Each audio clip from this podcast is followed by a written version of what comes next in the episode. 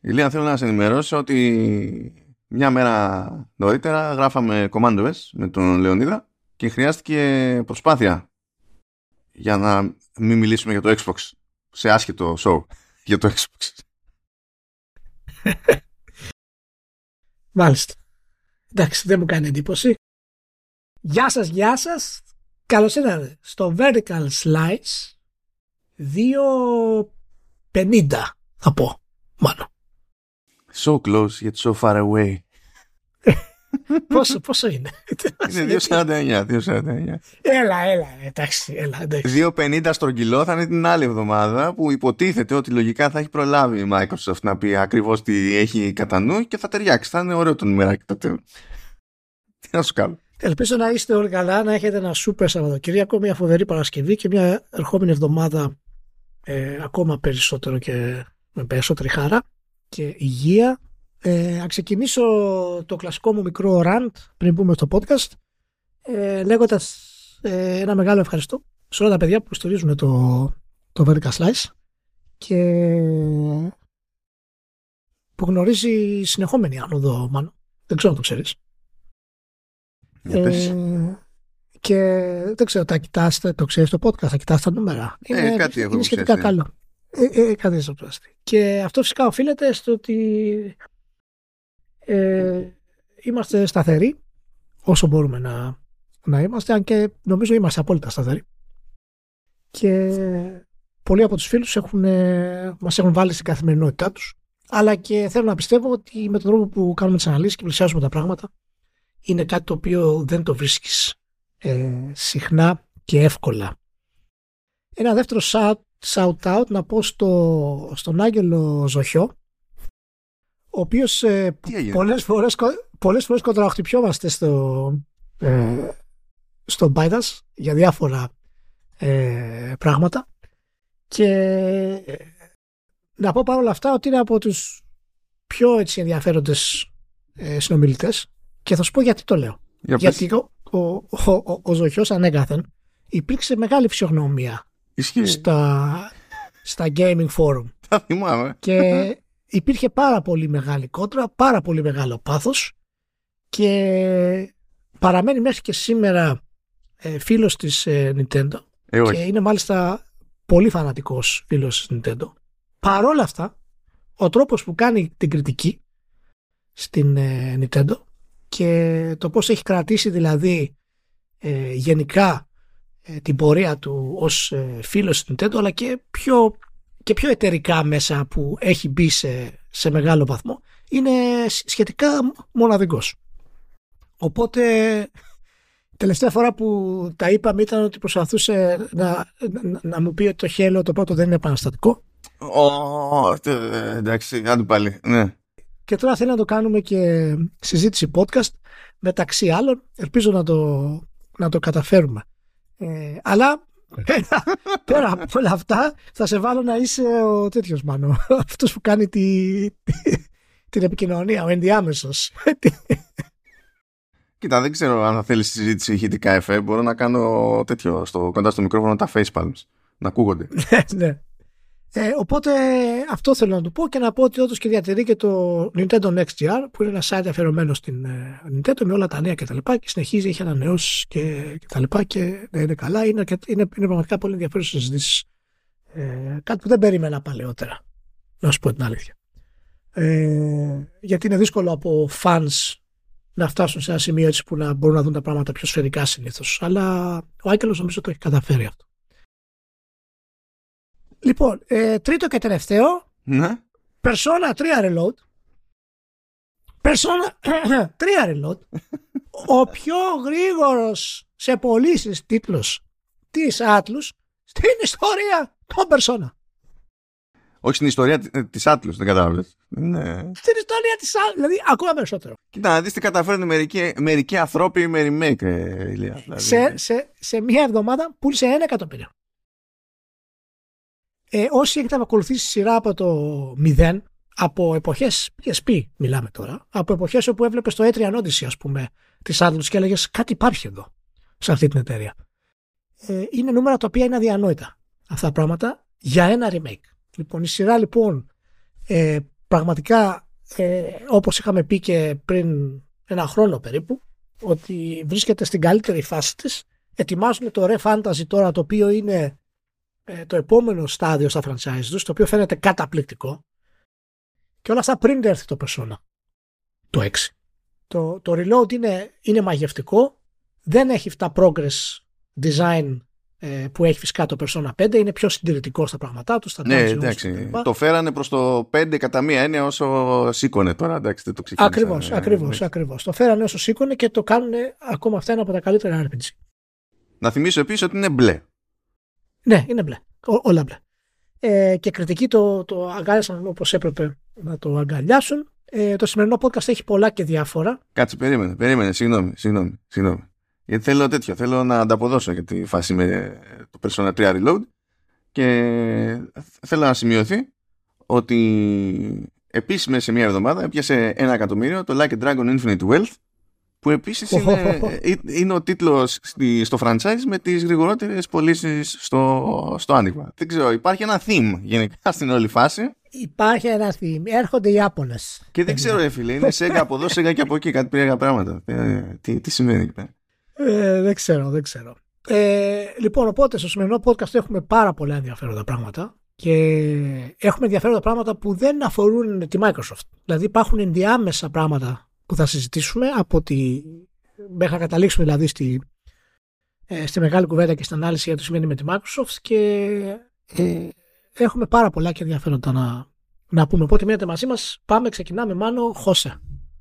Να χώσω λοιπόν. Ε, for context, ε, είναι, όσο, όσο, όσο μιλάμε εδώ πέρα, εγώ είμαι στην τεχνική υποστήριξη του Spotify, διότι αυτό είναι άλλο. Θα, θα δέσω και με το πρώτο σχόλιο που, που έκανες. Ένας άλλος τρόπος που φαίνεται ότι πάμε με, τα, με τις εκπομπές είναι ότι προλαβαίνουν να πάρουν χαμπάρι ότι υπάρχει κάποιο τεχνικό ζήτημα με εκπομπές σε Spotify πριν προλάβω να το πάρω χαμπάρι εγώ. Μου ε, ε, μου σκάσανε μηνύματα στο Messenger πριν τέλος πάντων να νιώσω εγώ τι έχει γίνει και αποφάσισε το Spotify από τα 8 feeds που έχουμε ότι τα 6 δεν είναι απαραίτητα. Μεταξύ αυτού και το vertical slice. Και τα εξαφάνισε όλα. Και είπες παράλληλα στο support όσο γράφουμε εδώ πέρα. Είναι super fun. Super fun. Αν αφαιρεθώ, κάτι, κάτι προσπαθώ να εξηγήσω εκεί πέρα στην όλη φάση. Λοιπόν, για, για πάμε. Α, μιας και είπα για το ενδεχόμενο να αφαιρεθώ ε, είπα να κάνω ένα πέρασμα και έβγαλα και trending εκεί πέρα για το Silent Hill The Short Message. Είπα να πάρω μια, μια τζούρα που έσκασε εκεί πέρα από το πουθενά, βγήκε εκεί πέρα free. Για κάποιο λόγο αυτό εντωμεταξύ νομίζω είχε, πάρει, είχε αρχίσει να, πάρει, να παίρνει ratings, ratings όχι δηλαδή ταξινόμηση ηλικιακή, όχι βαθμολογίες, από το 2022. Αλλά χρειάστηκε να φτάσουμε το 2024 για να βγει το αυτό. Και ένα διοράκι σαν πείραμα που ναι μεν εμπλέκεται ξέρω εγώ η Konami φαντάζομαι σε τελείως γενικές γραμμές ας πούμε σε concept και design ενδεχομένως. αλλά η εκτέλεση είναι από το Hexa Drive που είναι λίγο ξέρεις for hire το, το studio αλλά οι Άπωνες through and through και δεν ήξερα τι να υποθέσω από την άποψη ότι το remake εκτός ότι είναι remake του, του Silent Hill 2 θα έρθει κάποια στιγμή και πατάει κάπου συγκεκριμένα ε, είναι πολωνική δουλειά το remake είναι από την Bloomberg Οπότε λέω τώρα εγώ αυτό το The Short Message να το πάρω ως δείγμα για το τι θέλει να κάνει η Konami γενικά με το franchise. Ε, ως δείγμα για το γιατί ακριβώς. Δεν μπορώ να το πάρω καν ως γεύση από το τι θα δούμε στο remake. Δηλαδή πρώτα απ' όλα αυτό εδώ πέρα είναι, είναι και first person το, το short message και, έχει, και είναι πολύ πιο απλοϊκό. Για να καταλάβεις έχει δύο μισή γρίφους, Ηλία. Α, εντάξει μέσα σε δύο ώρες έχει δυόμιση γρήφου. Οι δύο γρίφοι είναι ε, στέκομαι σε ένα μέρος, κάπου χρειάζομαι ένα κωδικό, κοιτάζω κάπου τους τοίχου, τα ταβάνια, υπάρχουν τελείως στοιχεία, κάτι νούμερα εκεί και πρέπει να τα συνδυάσω για να βγει ο κωδικός. Αυτός είναι ο γρίφος. Οπότε δεν καταλαβαίνω τι ρόλο βαράει αυτό το παιχνίδι ως δείγμα και καλά Silent Hill. Και η Konami λέει ότι το κάνανε αυτό και σαν φάση για να δουν αν εσωτερικά, ξέρω εγώ, μετά από τόσα χρόνια που έχουν να ασχοληθούν με χώρο, αν εξακολουθούν να το έχουν, ε, να φτιάξουν κάτι σε χώρο. Και τώρα τι να πω, αν η απορία τους ήταν για το αν μπορούν να πετύχουν κάποια ατμόσφαιρα χώρο, εντάξει, την ατμόσφαιρα την πετύχανε. Αλλά μηχανικά δεν κατάλαβα τι πετύχανε. Δεν πετύχανε τίποτα βασικά. Ε, δεν ξέρω. τι έγινε εκεί. Και η Hexa Drive με ένα, με ένα format μόνο, με μία πλατφόρμα στόχο, το PlayStation 5, ε, κατάφερε το, το frame rate να είναι random. Καταλαβαίνω ότι, ότι είναι τσάμπα αυτό και ότι είναι διαφημιστικό στην ουσία, αλλά ξέρω εγώ ότι δεν το πιάνω. Αλλά ναι, τέλος πάντων, περισσότερα στο link. Στο link. Πάμε παρακάτω, διότι είχα μία άλλη απογοήτευση.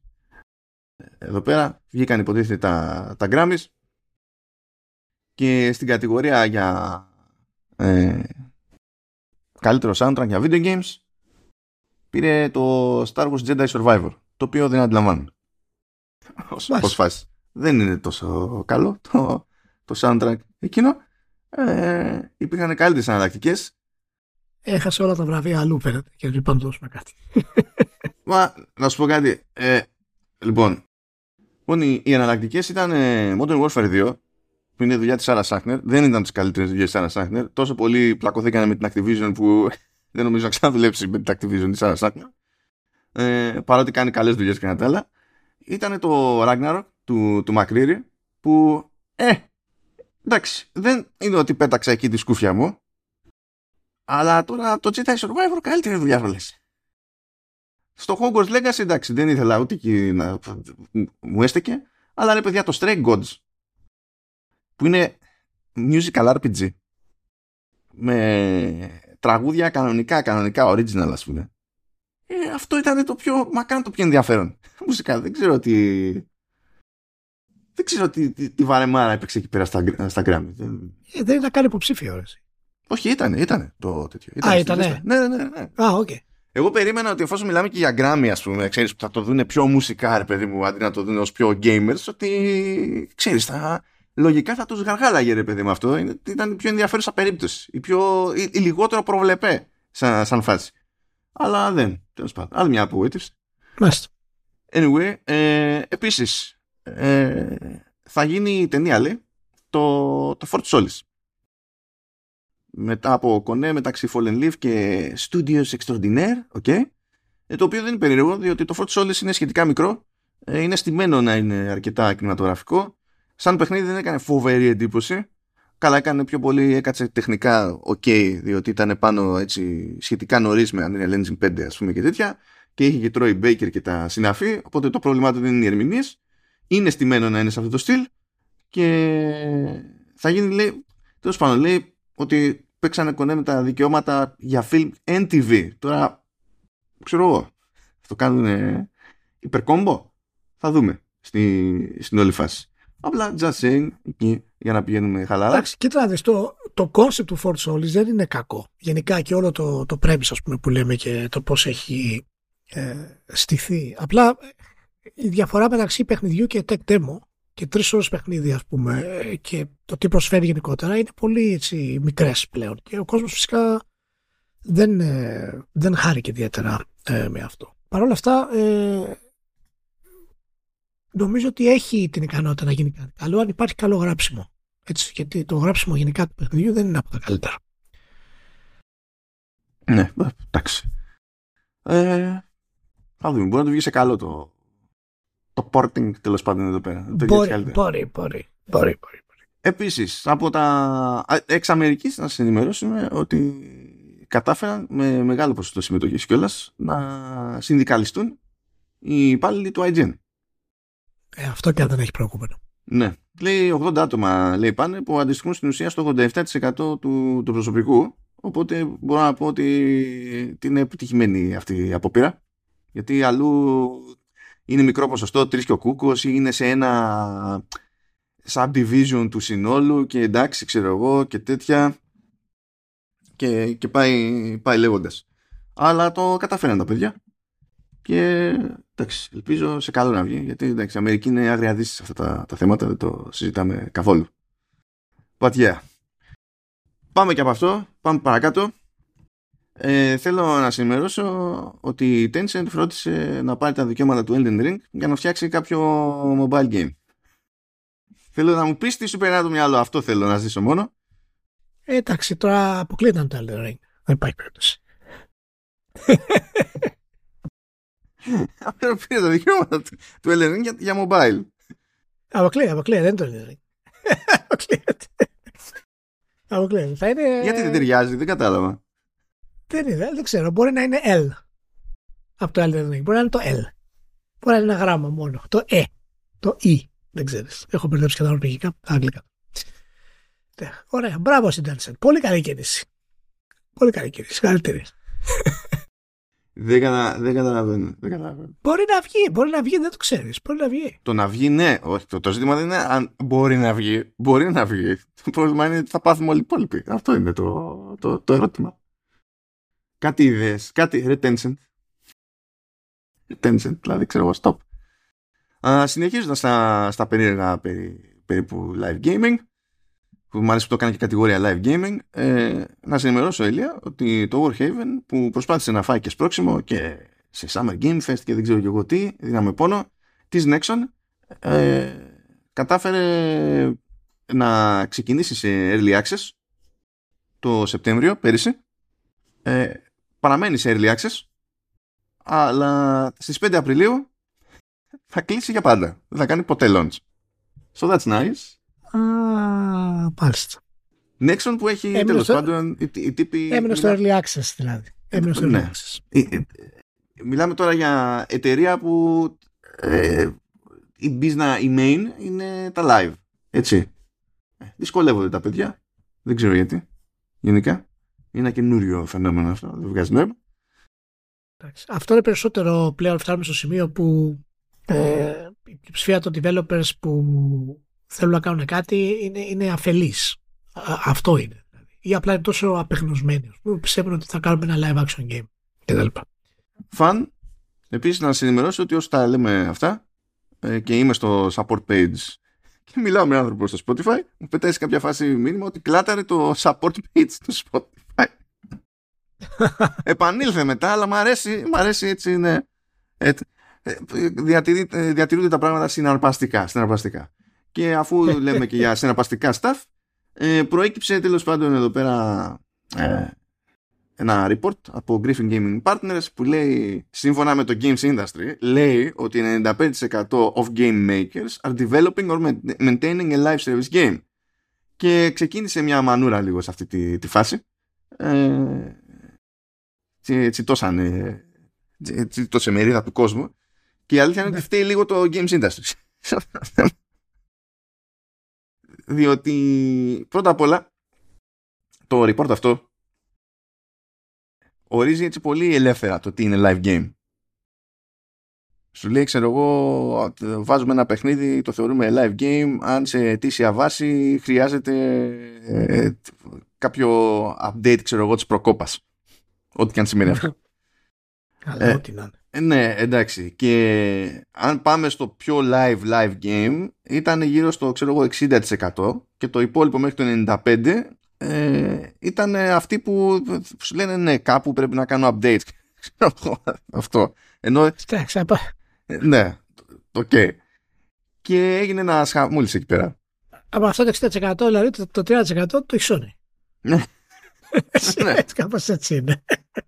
Και ναι, μεν συμμετείχαν σε, σε αυτό το reporting τέλος πάντων 537 studios, αλλά γενικά η διαλογή που έχει γίνει είναι και από στούντιο τέλος πάντων ξέρεις, δεν είναι ορισμός των indies. Οπότε πάλι ξέρεις το τι σημαίνουν αυτά τα ποσοστά καταλήγει να είναι λίγο περίεργο. Οπότε νομίζω ότι έγινε περισσότερος δώρος από όσο είχε νόημα για αυτό το, το πράγμα και δεν κατάλαβα και πώς την πάτησε έτσι το, το Games Industry Biz. Γιατί δεν κάνει και καμιά σοβαρή διευκρίνηση δηλαδή στο τέτοιο. Ναι, εντάξει. Φυσικά αυτή, αυτό το νέο report είχε το, τις εξής μεγάλες α, αποκαλύψεις. Ε, across the industry, live service teams reported their ideal production schedules as weekly to bi-weekly for live ops cadences and bi-weekly to monthly for game content updates. In the context of game development, which typically spans multiple years, live service production schedules are moving at breakneck speed. Ευχαριστούμε ε, Griffin Gaming Partners για το εκπληκτική ανάλυση που κάνατε. Γιατί δεν κάνω. Πώς Δεν, τίνες. δεν, κάνω. δεν σ' άρεσε. Σας ευχαριστούμε. Ψέματα λένε. Όχι, δεν λένε ψέματα, λένε αλήθεια. Ε, Εντάξει, όταν κάνεις ένα report, Μη μας ε, λες αυτά τα οποία τα ξέρουν ε, όλοι, ας πούμε, μέχρι και το τελευταίο, ας πούμε, ανθρωπάκι. Yay. Για πάμε. Ε, λοιπόν, πάμε επίσης παρακάτω. Τι, τι έχουμε αμέσως μετά; Έχουμε μια γρήγορη στάση από τα του Cyberpunk διότι υποτίθεται το Project Orion που θα είναι επίσης για το Cyberpunk ε, συνεχίζει τέλος πάντων έτσι, αργά την, την πορεία του καθώς είναι πολύ νωρίς στην παραγωγή φάση αλλά υποτίθεται ότι είναι μια παραγωγή που τρέχει στα αμερικανικά πλέον στούντιο της CD Projekt και η CD Projekt για να χαϊπάρει τη φάση είπε κοιτάξτε να δείτε κάναμε κάτι προσλήψεις εκεί πέρα και θέλουμε να ξέρετε ότι πήραμε απίστευτο ε, κάτι πρωτάριδες λέει τέλος πάντων ότι ε, πήραμε Dan Hermbeck από, για executive producer, ο οποίος λέει έχει περάσει από New World, Apex Legends και Diablo 3. Αμάν, αμάν. Ε, κοινός έχει φάει Blizzard και Amazon και τα λοιπά, ξέρω εγώ. OK. Okay.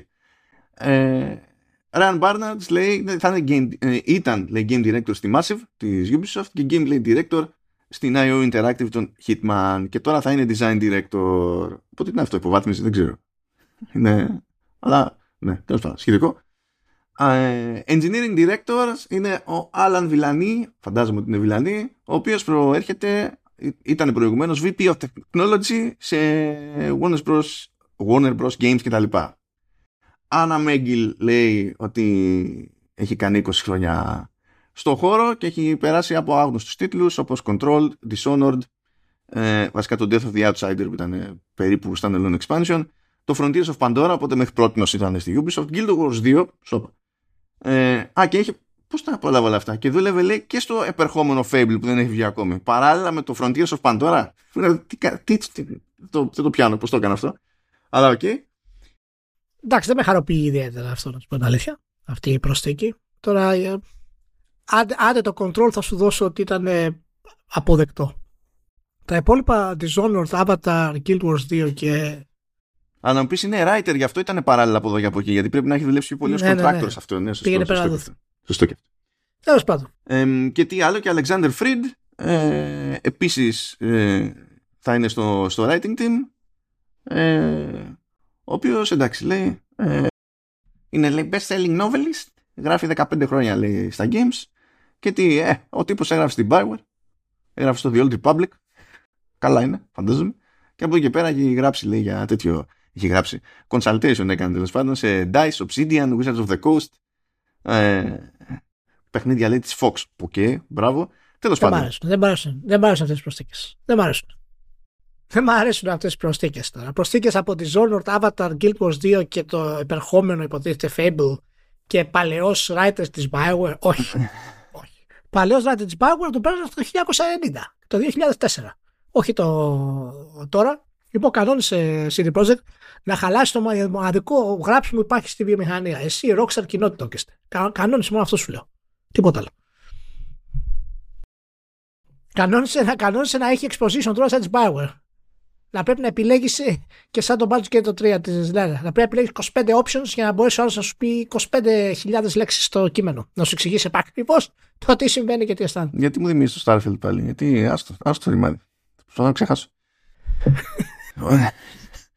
λοιπόν, φεύγουμε από εδώ, συνεχίζουμε. Άλλη μια έρευνα που προέκυψε από την Ultra για τους PC gamers.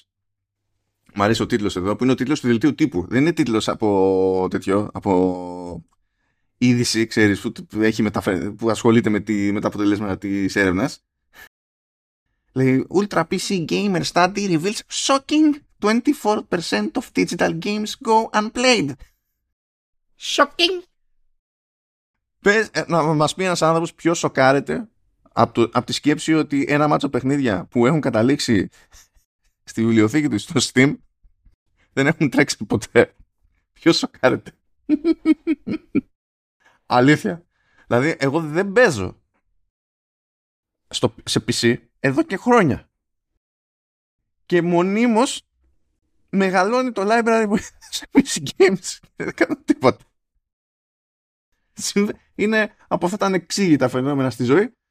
Α, πάντως, στα πιο ενδιαφέροντα, πιστεύω, ε, λέει τέλος πάντων ότι το 75% λέει όσων συμμετείχαν στην έρευνα ε, που τέλος πάντων ήταν 2.000 τώρα gamers σε Αμερική και, και Ηνωμένο Βασίλειο. Να το έχετε αυτό για το τι σημαίνει ως προς το βασικό εισόδημα και τα λοιπά και τη σχετική επιβάρυνση που είναι τέλος πάντων η αγορά ενός παιχνιδιού. Το 75% των ερωτηθέντων λέει ε, θεωρεί ότι τα AAA games παρά είναι ακριβά. Και μόνο το 36% λέει ε, αυτών που αγοράζουν ψηφιακά ε, επιλέγουν τέλος πάντων για τον ΑΒ λόγο να αγοράσουν σε, σε full price. Και το, και το άλλο που λέει είναι ότι το, ε, λέει το 64% των ερωτηθέντων θα αγόρασε περισσότερα AAA games σε full price αν είχε τη δυνατότητα να, ε, να γίνει μεταπόληση μετά. Τώρα αυτό για την ιστορία, έτσι να αναφέρω ότι αυτή είναι μια ερώτηση που καίει την Ultra, γιατί η Ultra έχει ως εταιρεία ένα, ένα σύστημα υποτίθεται, που είναι opt-in από τους publishers, για να επιτρέπεται σε κάποιον που αγοράζει games από τη δική της την πάντα, να κάνει μεταπόληση. Αλλά δηλαδή, κατά μία έννοια θέλει να σπρώξει και την πάρτη της. Αλλά οι απαντήσεις αυτές είναι οι απαντήσεις που είναι. Έτσι, το λέω γιατί για την ιστορία. Και that's that. Και από αυτή την έρευνα, μην ανησυχείτε, θα περάσουμε εδώ πέρα σιγά σιγά σοβαρά. Ε, δεν ξέρω αν είδες το συμπληρωματικό State of Play για το Final Fantasy VII Rebirth. Ε, ναι, είδαμε νέο gameplay. Έτυχε από, από σπόντα βασικά γιατί έλεγε, έχουμε μια σημαντική ανακοίνωση στο τέλος του, του State of Play κτλ. Ε, και από σπόντα, από σπόντα λόγω δουλειάς, ε, έτυχε να το ξέρω αυτό τέλος πάντων μερικές μέρες νωρίτερα. Αυτή ήταν η πιο συγκλονιστική ικανοποίηση που μου βγήκε από το State of Play. Διότι χάζαμε το State of Play και, ε, και ένιωθα ότι όλο το στυλ της πρόθεση του Final Fantasy VII Rebirth είναι, εξακολουθεί να ζει στα 90s. Άσχετα με το τι είναι το παιχνίδι. Ε, ήξερες, ήξερες Ηλία ότι υπάρχουν διαφορετικές περιοχές στο, και με διαφορετική αισθητική και διαφορετικά τοπία. Το ξέρεις. Ε, ότι αυτό μπορεί να είναι ένα selling point. Εγώ ένα θα πω. Για πες. Ε, ότι ε, το, το performance mode και τα λοιπά λέει κάνει την εικόνα πολύ άθλια. Ακόμα δεν το έχω δει το παιχνίδι. Οπότε όσοι έχετε κατεβάσει τον demo και το έχετε παίξει, ε, αφήστε ένα, ε, ένα, ένα σχόλιο κάπου να μας πείτε πώς πάει. Δεν έκανα τον κόπο να το κατεβάσω. Το οποίο επίσης είναι λίγο κουλό το demo εντάξει έτσι, γιατί ε, κατεβάζει το demo και το, αυτό που κατεβάζεις τώρα έχει ένα κομμάτι που άμα το βγάλεις, αυτή η πρόοδος μεταφέρεται στο τελικό. Κατά μία έννοια και δύσκολο να το ζωή σου, ρε παιδί μου. Και καλά, άμα είναι να ασχοληθείς έτσι κι αλλιώς και με το τελικό. Είπαν όμως ότι αργότερα μέσα στο Φεβρουάριο θα προσθέσουν ε, και ένα κομμάτι έξτρα από μια άλλη περιοχή. Αλλά εκείνο το κομμάτι, επειδή είναι συμπιεσμένο ώστε να βγάζει νόημα σε demo και δεν είναι ξέρεις, ένα προς ένα ένα κομμάτι από το παιχνίδι, η πρόοδος σε αυτό το δεύτερο κομμάτι που θα έρθει με το update δεν θα μεταφέρεται στο τελικό. Τι νόημα έχει αυτή η πολυπλοκότητα; Δεν θα μεταφέρεται. Ναι, δηλαδή θα σου πει το πρώτο μέρος του demo ε, το, το παίζεις και η πρόοδος μεταφέρεται, το δεύτερο μέρος του demo που έρχεται μετά, ό,τι πρόοδος κάνει, κάνεις εκεί, δεν θα μεταφέρεται. Για, γιατί μπλέκουμε έτσι, γιατί, ποιο το νόημα; Ποιο, ποιο, δεν τα, δηλαδή αυτό είναι έξτρα δουλειά και για αυτούς στην τελική. Why? Just why? δεν, το, δεν το πιάνω. Μ' άρεσε επίσης που άλλο selling point είναι ότι έχουμε cinematic storytelling και μετά είναι ένα από τα χειρότερα ιαπωνικά edits που υπάρχουν στο σύμπαν. Που αυτό δεν λέει και πολλά γιατί τα trailer edits τα ιαπωνικά είναι κατά βάση μούφε. Έχουν, έχουν θέμα οι ασιάτε με, με αυτό το ζήτημα. Okay. Ε, συγκινήθηκα όταν είπαν ότι θα δείτε στο τελικό παιχνίδι ότι κανένα άλλο παιχνίδι δεν σας φέρνει τόσο κοντά στους χαρακτήρες. Δεν χρειάζεται καν να βγει το παιχνίδι για να κάνουμε χαβάλε με, με αυτό το θέμα γιατί αυτές είναι μεγάλες δηλώσεις. Γενικά ρε παιδί μου. Εντάξει, τέλος πάντων. Τέλος πάντων, δεν θα πούμε πολλά μέχρι να βγει το, το παιχνίδι, αλλά αυτό δένει γενικότερα με μία μίνι κουβέντα έξτρα μπορούμε να κάνουμε για τη Square Enix με τα επόμενα που, ναι. που έρχονται στη, στη, συζήτηση. Ναι, γι' αυτό τα βάλα εκεί πέρα δίπλα-δίπλα στο πρόγραμμα, διότι πρώτον βγήκε, βγήκαν αποτελέσματα ε, τριμήνου, ε, αποτελέσματα τριμήνου βασικά, έννοια τριμήνου, εννιαμήνου και ε, άνθρωπο forecast τέλος πάντων για το δεκάμινο, αλλά τέλος πάντων, OK. Okay. Για, για το εννιάμινο, λοιπόν, ε, λέει ότι ο τζίρος ανέβηκε 1%, η κερδοφορία έπεσε 42% και στο κομμάτι που είναι gaming gaming, που είναι και το μεγαλύτερο κομμάτι της πίτας, ε, είχαμε πτώση τζίρου 2,5% και σε αυτό το 9 μήνο που εξετάζεται οι, οι κυκλοφορίες στα, στα, στη συμβατική κατηγορία ας πούμε παιχνιδιών ήταν Final Fantasy Pixel Remaster Final Fantasy 16 Infinite Strash Dragon Quest The Adventure of Die και Star Ocean The Second Story R. Ε, εκεί τέλος πάντων υποτίθεται σε αυτό το κομμάτι στα πιο παραδοσιακά games, ας το πούμε έτσι, ε, ο τζίρος ανέβηκε 15% σε σχέση με το αντίστοιχο προηγούμενο 9 ε, σε mobile όμως και browser games είχαν πτώσει 9%. Ε, τρέχουν 16 παιχνίδια οι τύποι σε αυτή την κατηγορία και λέει ότι και δεν το λένε καν πρώτη φορά τώρα αυτό, το επόμενο σχόλιο, είναι ότι οι νέοι τίτλοι δεν κατάφεραν να ρεφάρουν ε, για τη φθορά των προηγούμενων. Και λες, ναι. Ναι, μέχρι πότε θα συνεχίσουμε σε αυτή την ιστορία. Επίσης, είχαν πτώσει στα MMO κατά 14% το οποίο δεν είναι ε, συγκλονιστικό διότι ούτε στο Final Fantasy 14 ούτε στο Dragon Quest X ε, 10 τέλος πάντων είχαν ε, expansion αλλά το 2024 θα έχουν expansion. Οπότε αυτό φαντάζομαι θα κάνει ένα jump σε κάποια φάση. Ε, ε, και από εκεί και πέρα σου λέει ναι εντάξει μόλις βγάλαμε το Foam Stars ερωτηματικό και στο τέλος του Φεβρουαρίου 29 του, του μήνα βγαίνει και το Final Fantasy 7 Rebirth στο μεταξύ συνεχίζονται πράγματα εκεί στα διοικητικά διότι το Tokyo RPG Factory που είχε φτιάξει προετών η Square Enix ως ένα στούντιο για πιο μικρές παραγωγές τέλος πάντων και πιο παραδοσιακό στυλάκι ακόμη που πρόλαβε και βγάλε πόσα παιχνίδια ένα, δύο, τρία το I Am Setsuna, το Lost Sphere και το Ninaki ε, απορροφάται πλέον στη Square Enix γιατί είχε στηθεί ως θηγατρική περίπου ε, και πλέον ε, την απορροφούν μέσα δεν θα υφίσταται τέλος πάντων ε, ως, ως ομάδα από όλα τα assets και οτιδήποτε άλλο παίζει περνάει Square Enix.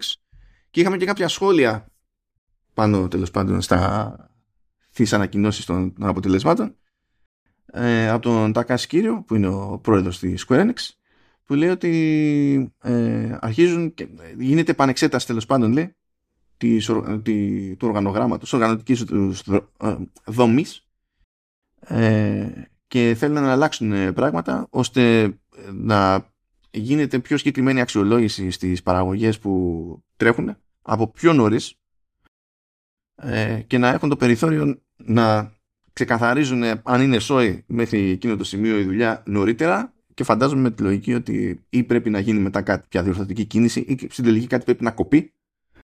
Και θέλουν να κόψουν λέει κιόλας ε, το outsourcing στο μέτρο του δυνατού δηλαδή να κρέμονται λιγότερο από εξωτερική βοήθεια ειδικά σε πιο μεγάλους τίτλους ελπίζοντας έτσι να ανεβάσουν λέει, την ποιότητα εντάξει, ε, και φυσικά τα profit margins διότι η εξωτερική η εξωτερική βοήθεια τέλος πάντων κοστίζει περισσότερο προφανώς πρέπει να βγάλουν και άλλοι και τα λοιπά. Ε, και that's pretty much it. Για πάμε ε, εντάξει κοίτα να δεις ε, δεν θέλω να το πλατιάσουμε γιατί τα έχουμε ξαναπεί για το Square Enix λοιπόν τα, τα κέρδη ήταν κάτω στο 82%. Και οι πωλήσεις, καθαρές πωλήσεις, τα net sales, ήταν πάνω 1% χρόνο το χρόνο. Και σε αυτή την περίοδο είχαν το Final Fantasy Pixel Remaster κυκλοφορία, το Final Fantasy 16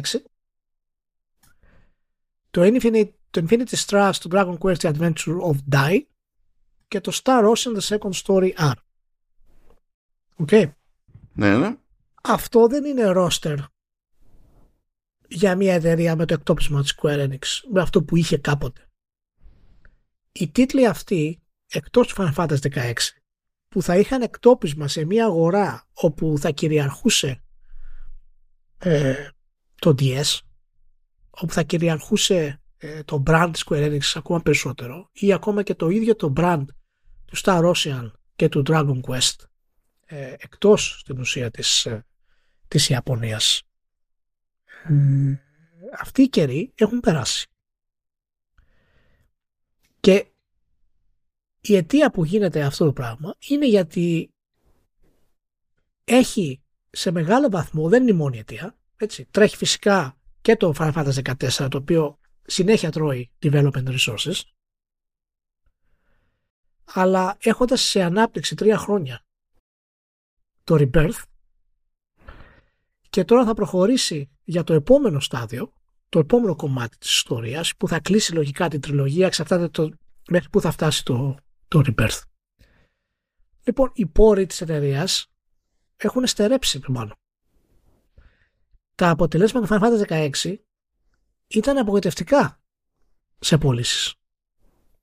Δεν είναι φυσικά απογοητευτικό σαν νούμερο. Αυτή τη στιγμή πρέπει να μετράει 6 εκατομμύρια. Αλλά είναι μικρό το νούμερο σε βάθος χρόνου. Φαίνεται ότι η ίδια σειρά, το Final Fantasy 16 που είναι το flagship εκτός της Ιαπωνίας. Στην Ιαπωνία είναι το Dragon Quest, είμαστε ok, αλλά εκτός της Ιαπωνίας το Dragon Quest ε, δεν μπορεί να τραβήξει όπως τραβούσε.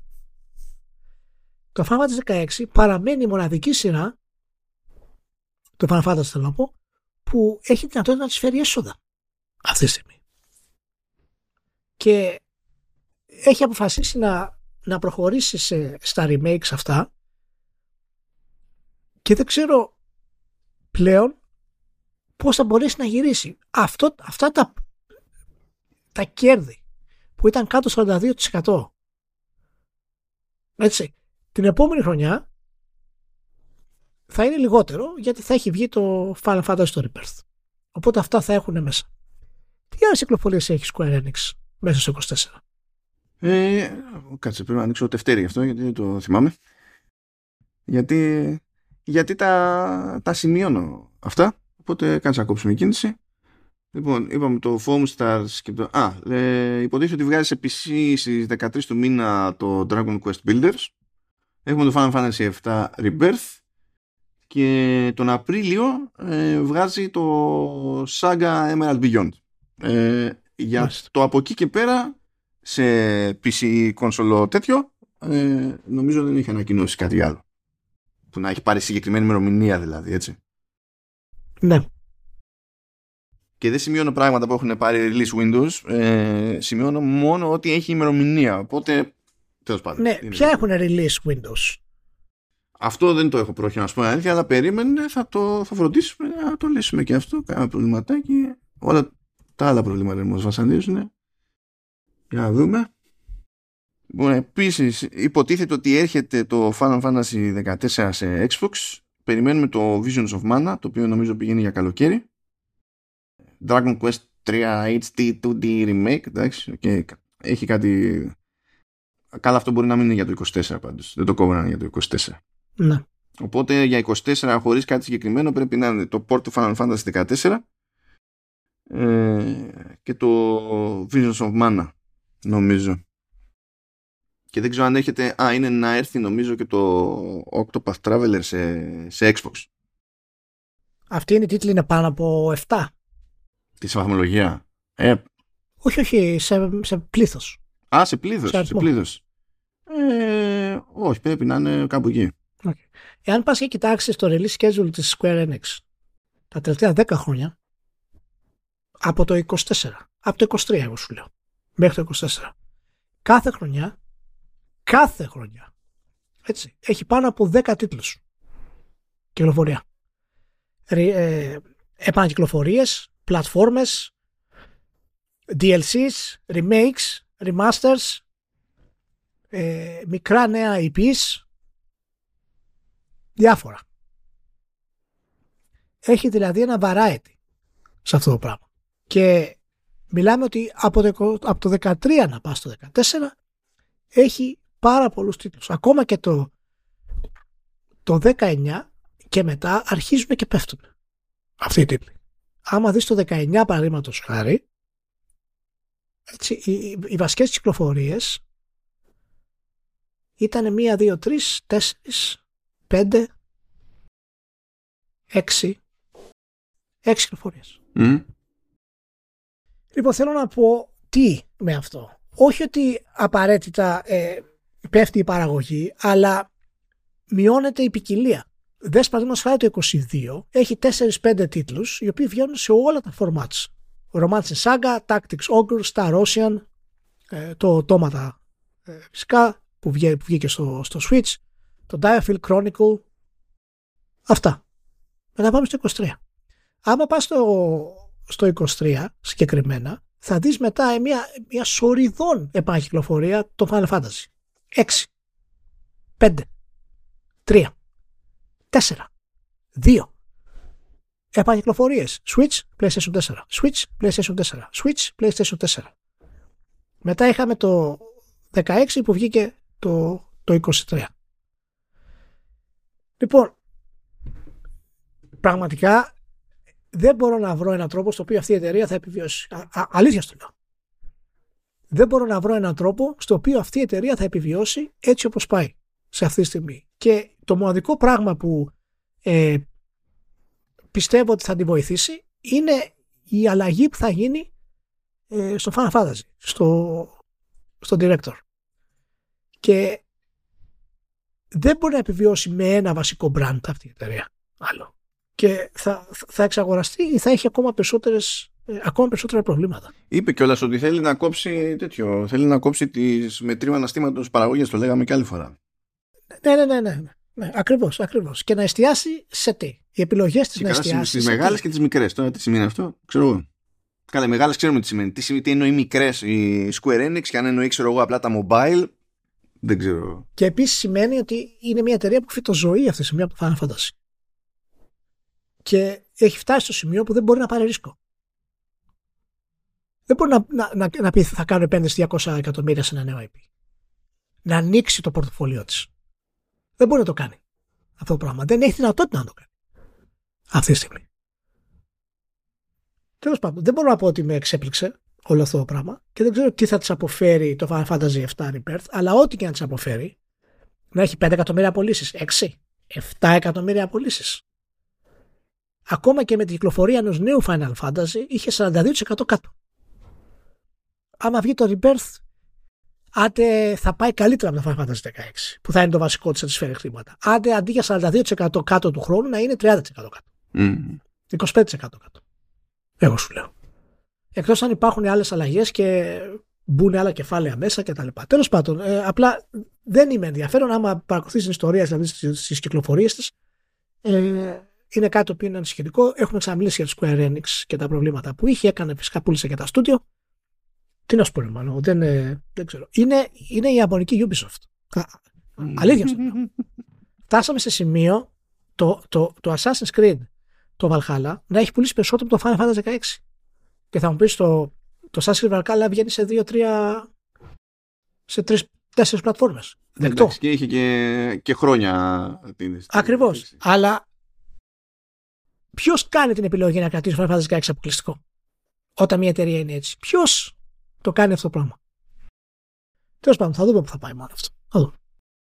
Good stuff. Λοιπόν, ένα τέτοιο. Ένα, ένα γρήγορο φρεσκάρισμα από το τέταρτο ε, και τέλος πάντων τρίμηνο του, της Roblox και το, και το δωδεκάμινο διότι είναι από τις αγαπημένες μου εταιρείες από την άποψη ότι μονίμως πηγαίνουν όλα προς τα πάνω και ένα από τα πράγματα που αυξάνεται είναι πάντα και, το, και η ζημία.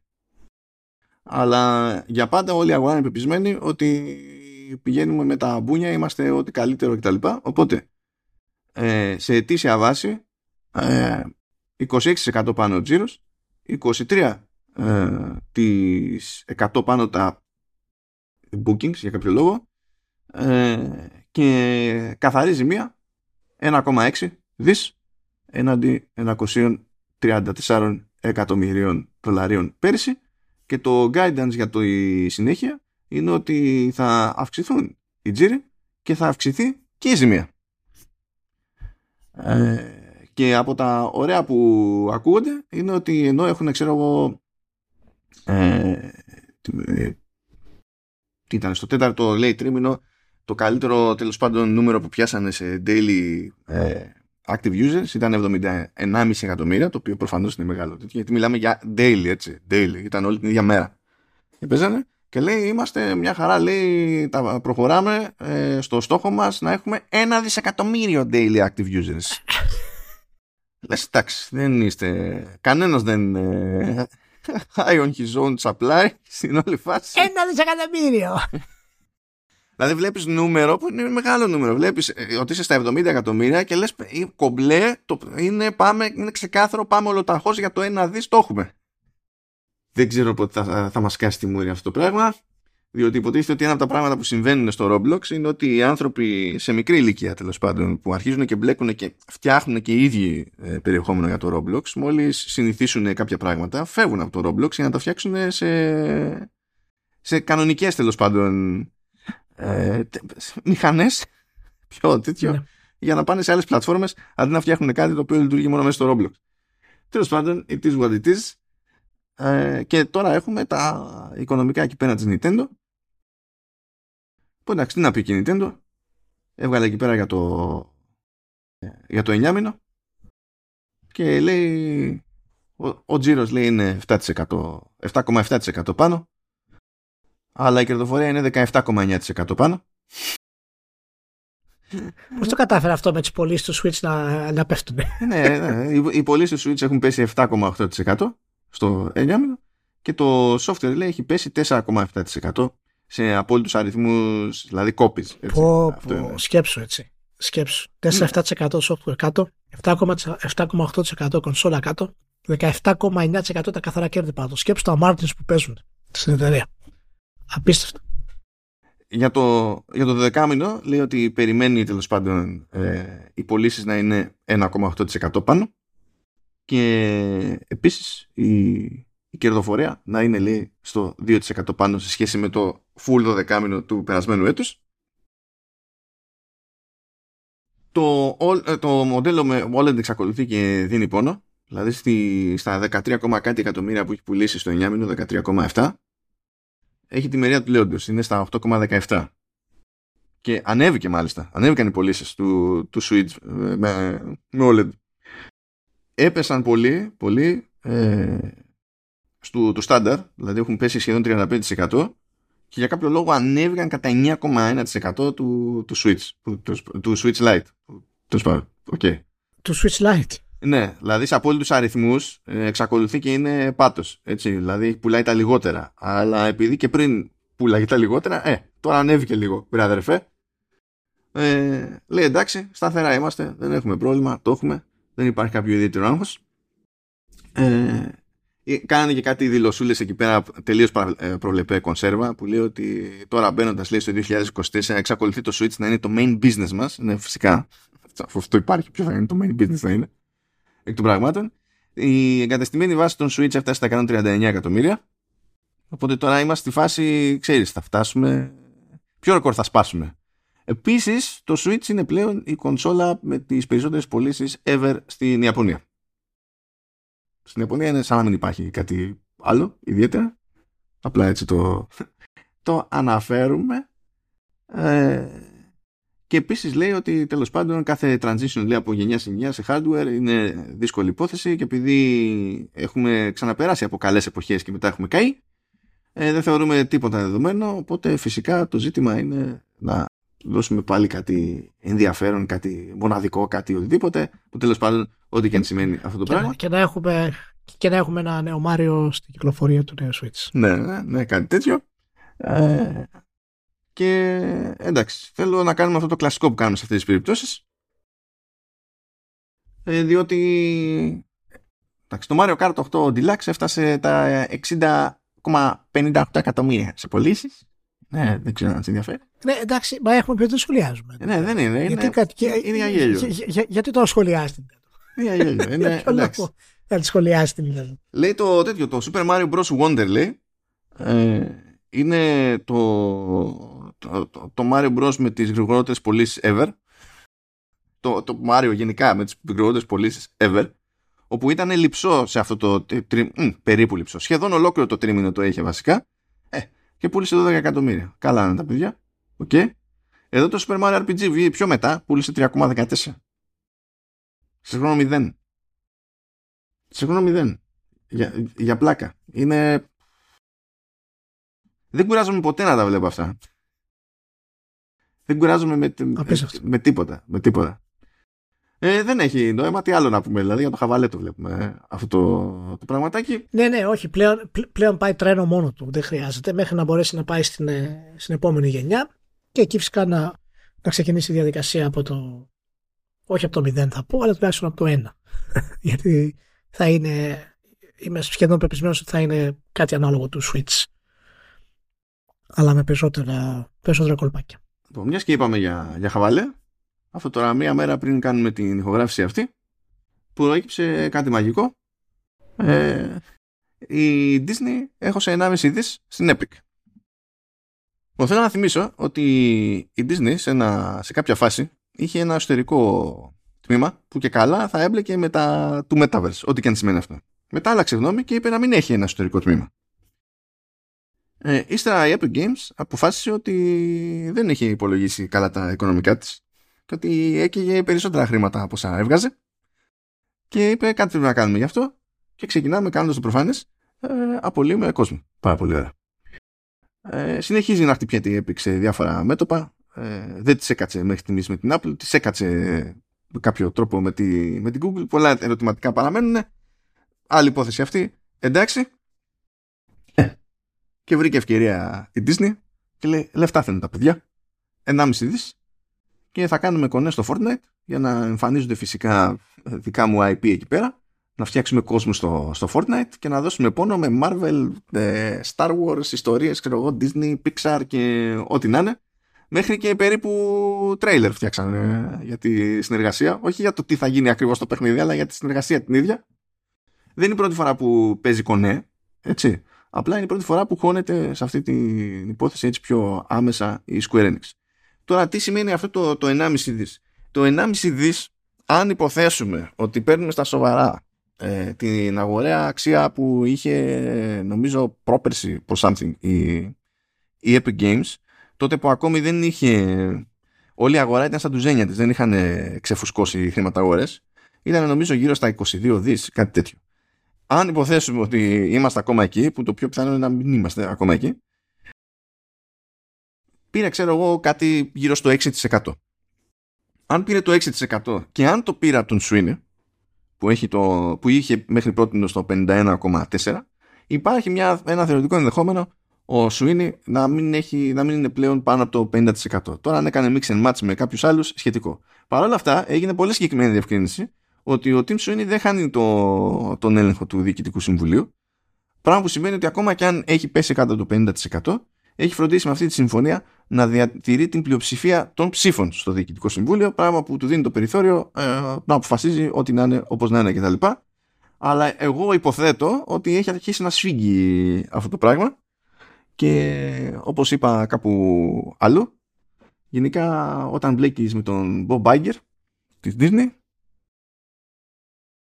εντάξει, είναι, θα, θα το συνδυάσω λίγο με Lord of the Rings meme και τα λοιπά. One does not simply out Bob the Bob δεν είναι ότι είναι ο Μπομπάγκερ. Δεν είναι... Γενικά δεν μπλέκεις με τον Άμα μπλέξεις με τον Μπομπ δεν ξεμπλέκεις με τον Μπομπ.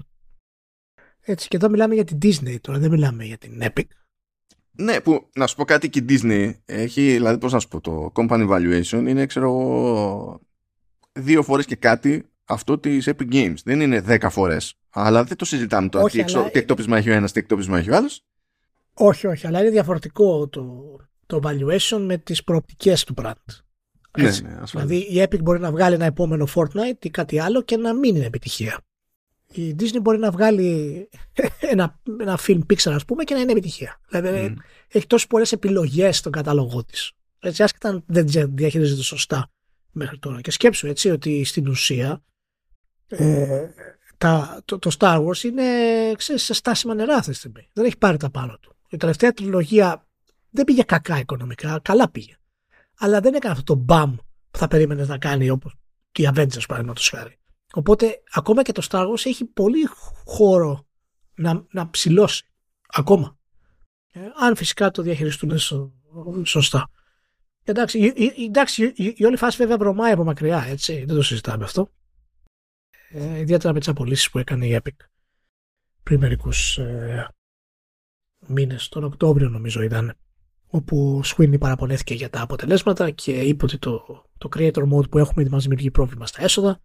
Ο τρόπος για να το λύσουμε είναι στην ουσία να απολύσουμε, νομίζω ήταν χιλιά άτομα, ε, αν δεν κάνω λάθος. Ναι, νομίζω ήταν καμιά 800 νομίζω ήταν κάτι τέτοιο. Αλλά 800, ε, ναι. 900 νομίζω τέλος πάντων, ε, εκεί κάπου ήταν, οι οποίοι φυσικά απολύθηκαν σε χρόνους ντετέ και μετά φυσικά στην προσπάθειά του να αναπτερώσει το ηθικό της εταιρείας και τα νούμερά της, ε, έσκασε Disney και είπε Α, τι ωραία, τώρα μπορώ να μπω μέσα και να σε αγοράζω σε μια ικανοποιητική τιμή, γιατί φυσικά είσαι πολύ πιο φτηνός από ότι άμα έχει χιλιά άτομα ακόμα να εργάζονται στην επιχείρηση.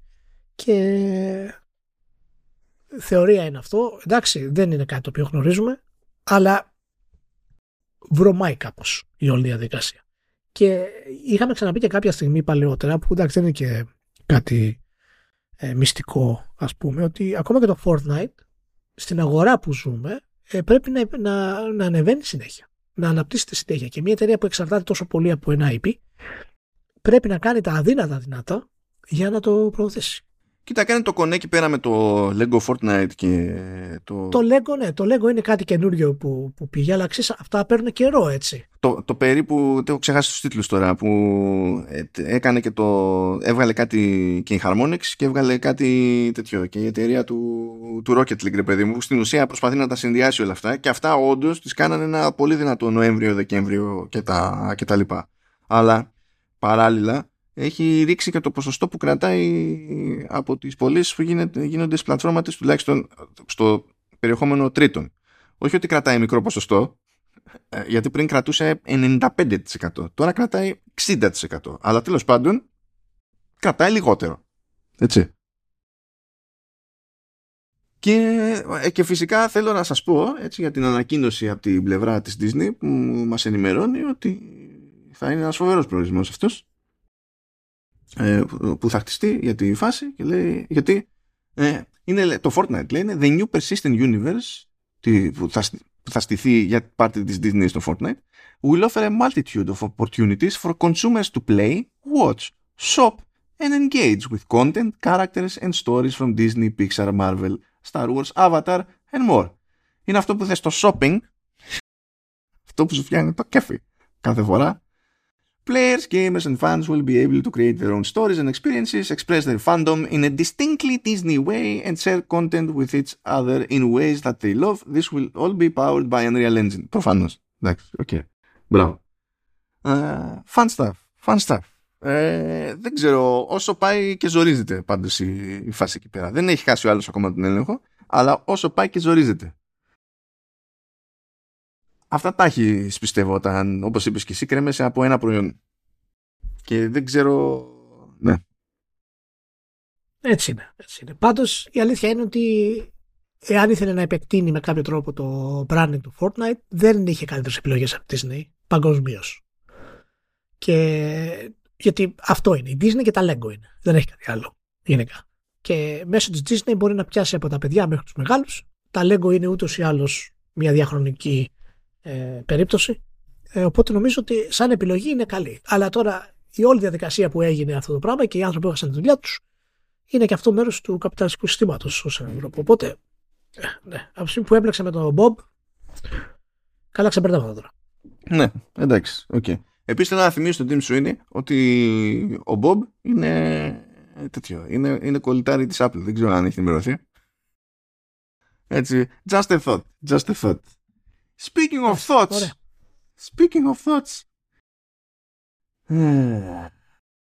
Λοιπόν, θα σας βάλω ήρεμα στη φάση με το Xbox. Θα, θα πω μερικά περιφερειακά για το Xbox. Για να προσποιηθούμε ότι δεν σημαίνει τίποτα. Λοιπόν, πετάχτηκε το Xbox και ανακοίνωσε προημερών το λεγόμενο Indie Select, το οποίο στην ουσία είναι ένα πρόγραμμα προώθησης για μικρότερες και ανεξάρτητες παράγωγες. Ε, για να υπάρχει, να υπάρχει πιο συστηματική προβολή τους υποτίθεται. Και θα υπάρχει ένα τμήμα στο, στο Xbox Store για, για indies. Θα τα διαλέγει η ομάδα του ID at Xbox εντάξει. Ε, θα τρώνε σπρόξιμο και από τα, τα, από τα social channels και τα λοιπά okay. ε, το, η πρώτη κίνηση τέλος πάντων θα είναι feature indies λέει τέλος πάντων ε, και θα αναδεικνύονται νομίζω και σε, καλά και σε Game Pass και τα λοιπά μία φορά την εβδομάδα και θα παίζει ένα σπρόξιμο παραπάνω. Ε, ό,τι τέτοιο γίνεται καλό είναι διότι ειδικά στις κονσόλες είναι ακόμη πιο χάος η ανακάλυψη τίτλων παρότι είναι λιγότερη η διαθέσιμη τίτλη σε σχέση με το Steam που εκεί είναι το απόλυτο χάος αλλά τα εργαλεία ε, είναι λιγότερα και χειρότερα. Οπότε not bad και εντάξει συνεχίζει να επιχειρεί το Xbox να έχει μια σόη σχέση με τους μικρούς και πιο ανεξάρτητους. Ε, σε λιγότερο μικρούς και πιο ανεξάρτητους ε, λοιπόν υποτίθεται ότι είπαμε και προηγουμένως ότι κοντοζυγώνει το Final Fantasy 14 στο Xbox ε, και δεν ξέρω τι τέλος πάντων ποιος απέτυχε σε τι σε αυτή την περίπτωση δεν ξέρω αν είναι περιορισμός ε, λόγω συμφωνίας με Sony. Δεν ξέρω αν είναι τσιγκουνιά Xbox, ξέρω, Microsoft ή οτιδήποτε. Αλλά λέει ότι στο Xbox, στο Final Fantasy 14, ε, για να μπορέσεις να παίξεις online θα πρέπει να πληρώνεις είτε το Xbox Game Pass Core είτε το Ultimate που υποτίθεται ότι σου δίνουν και πρόσβαση στο online multiplayer όπως σου έδινε κάποτε το, το Gold και πλέον δεν υφίσταται και υποτίθεται ότι αυτό το εξτραδάκι ε, δεν υφίσταται στο κομμάτι του PlayStation. Δηλαδή δεν είναι ανάγκη να είσαι συνδρομητής στο PlayStation Plus για να καταφέρει να παίξεις online Final Fantasy 14. Ναι, γιατί μία συνδρομή είναι αρκετή, μάλλον. Ναι. Πληρώνεις Final Fantasy 14 συνδρομή, αυτό αρκεί. Ναι. Ε, γιατί Xbox, γιατί Xbox, γιατί, γιατί Microsoft. Απ' την άλλη, έχει online free tier η Microsoft. Ή είναι μόνο μία μοναδική περίπτωση αυτή και στο PlayStation που λειτουργεί έτσι. Α, κάτσε, κάτσε τώρα. Ε, καλά, παίζουν και κατεξαίρεση πράγματα, αλλά νομίζω ότι η μόνη περίπτωση που παίζει τελείως τσάμπα, δηλαδή χωρίς να πληρώσει κάποια συνδρομή, αλλά έχει online multiplayer, νομίζω ότι είναι το Fortnite. Τουλάχιστον στην περίπτωση της Microsoft. Νομίζω ότι είναι το Fortnite. Αυτό εννοώ. Ότι ε, είναι σίγουρα και, είναι σίγουρα και κατά περίπτωση. Και είναι ένα από τα πράγματα τα οποία θα θίξουμε τώρα στην ανάλυση που θα κάνουμε. Έτσι. Είναι από αυτά τα πράγματα που δεν κάνεις λάθος Κάνεις αυτό ακριβώς που έχει κάνει η Sony. Δεν κάνεις λάθος. Δεν βάζεις το Final Fantasy 14 το μεγαλύτερο και καλύτερο MMO αυτή τη στιγμή στον κόσμο, arguably, αν θέλετε, να πληρώνεις δεύτερη συνδρομή από πάνω. Δίνεις δυνατότητα σε αυτούς που είναι με τρόπο που μπορούν να το κάνουν να παίζουν χρησιμοποιώντας το λογαριασμό τους στο Xbox.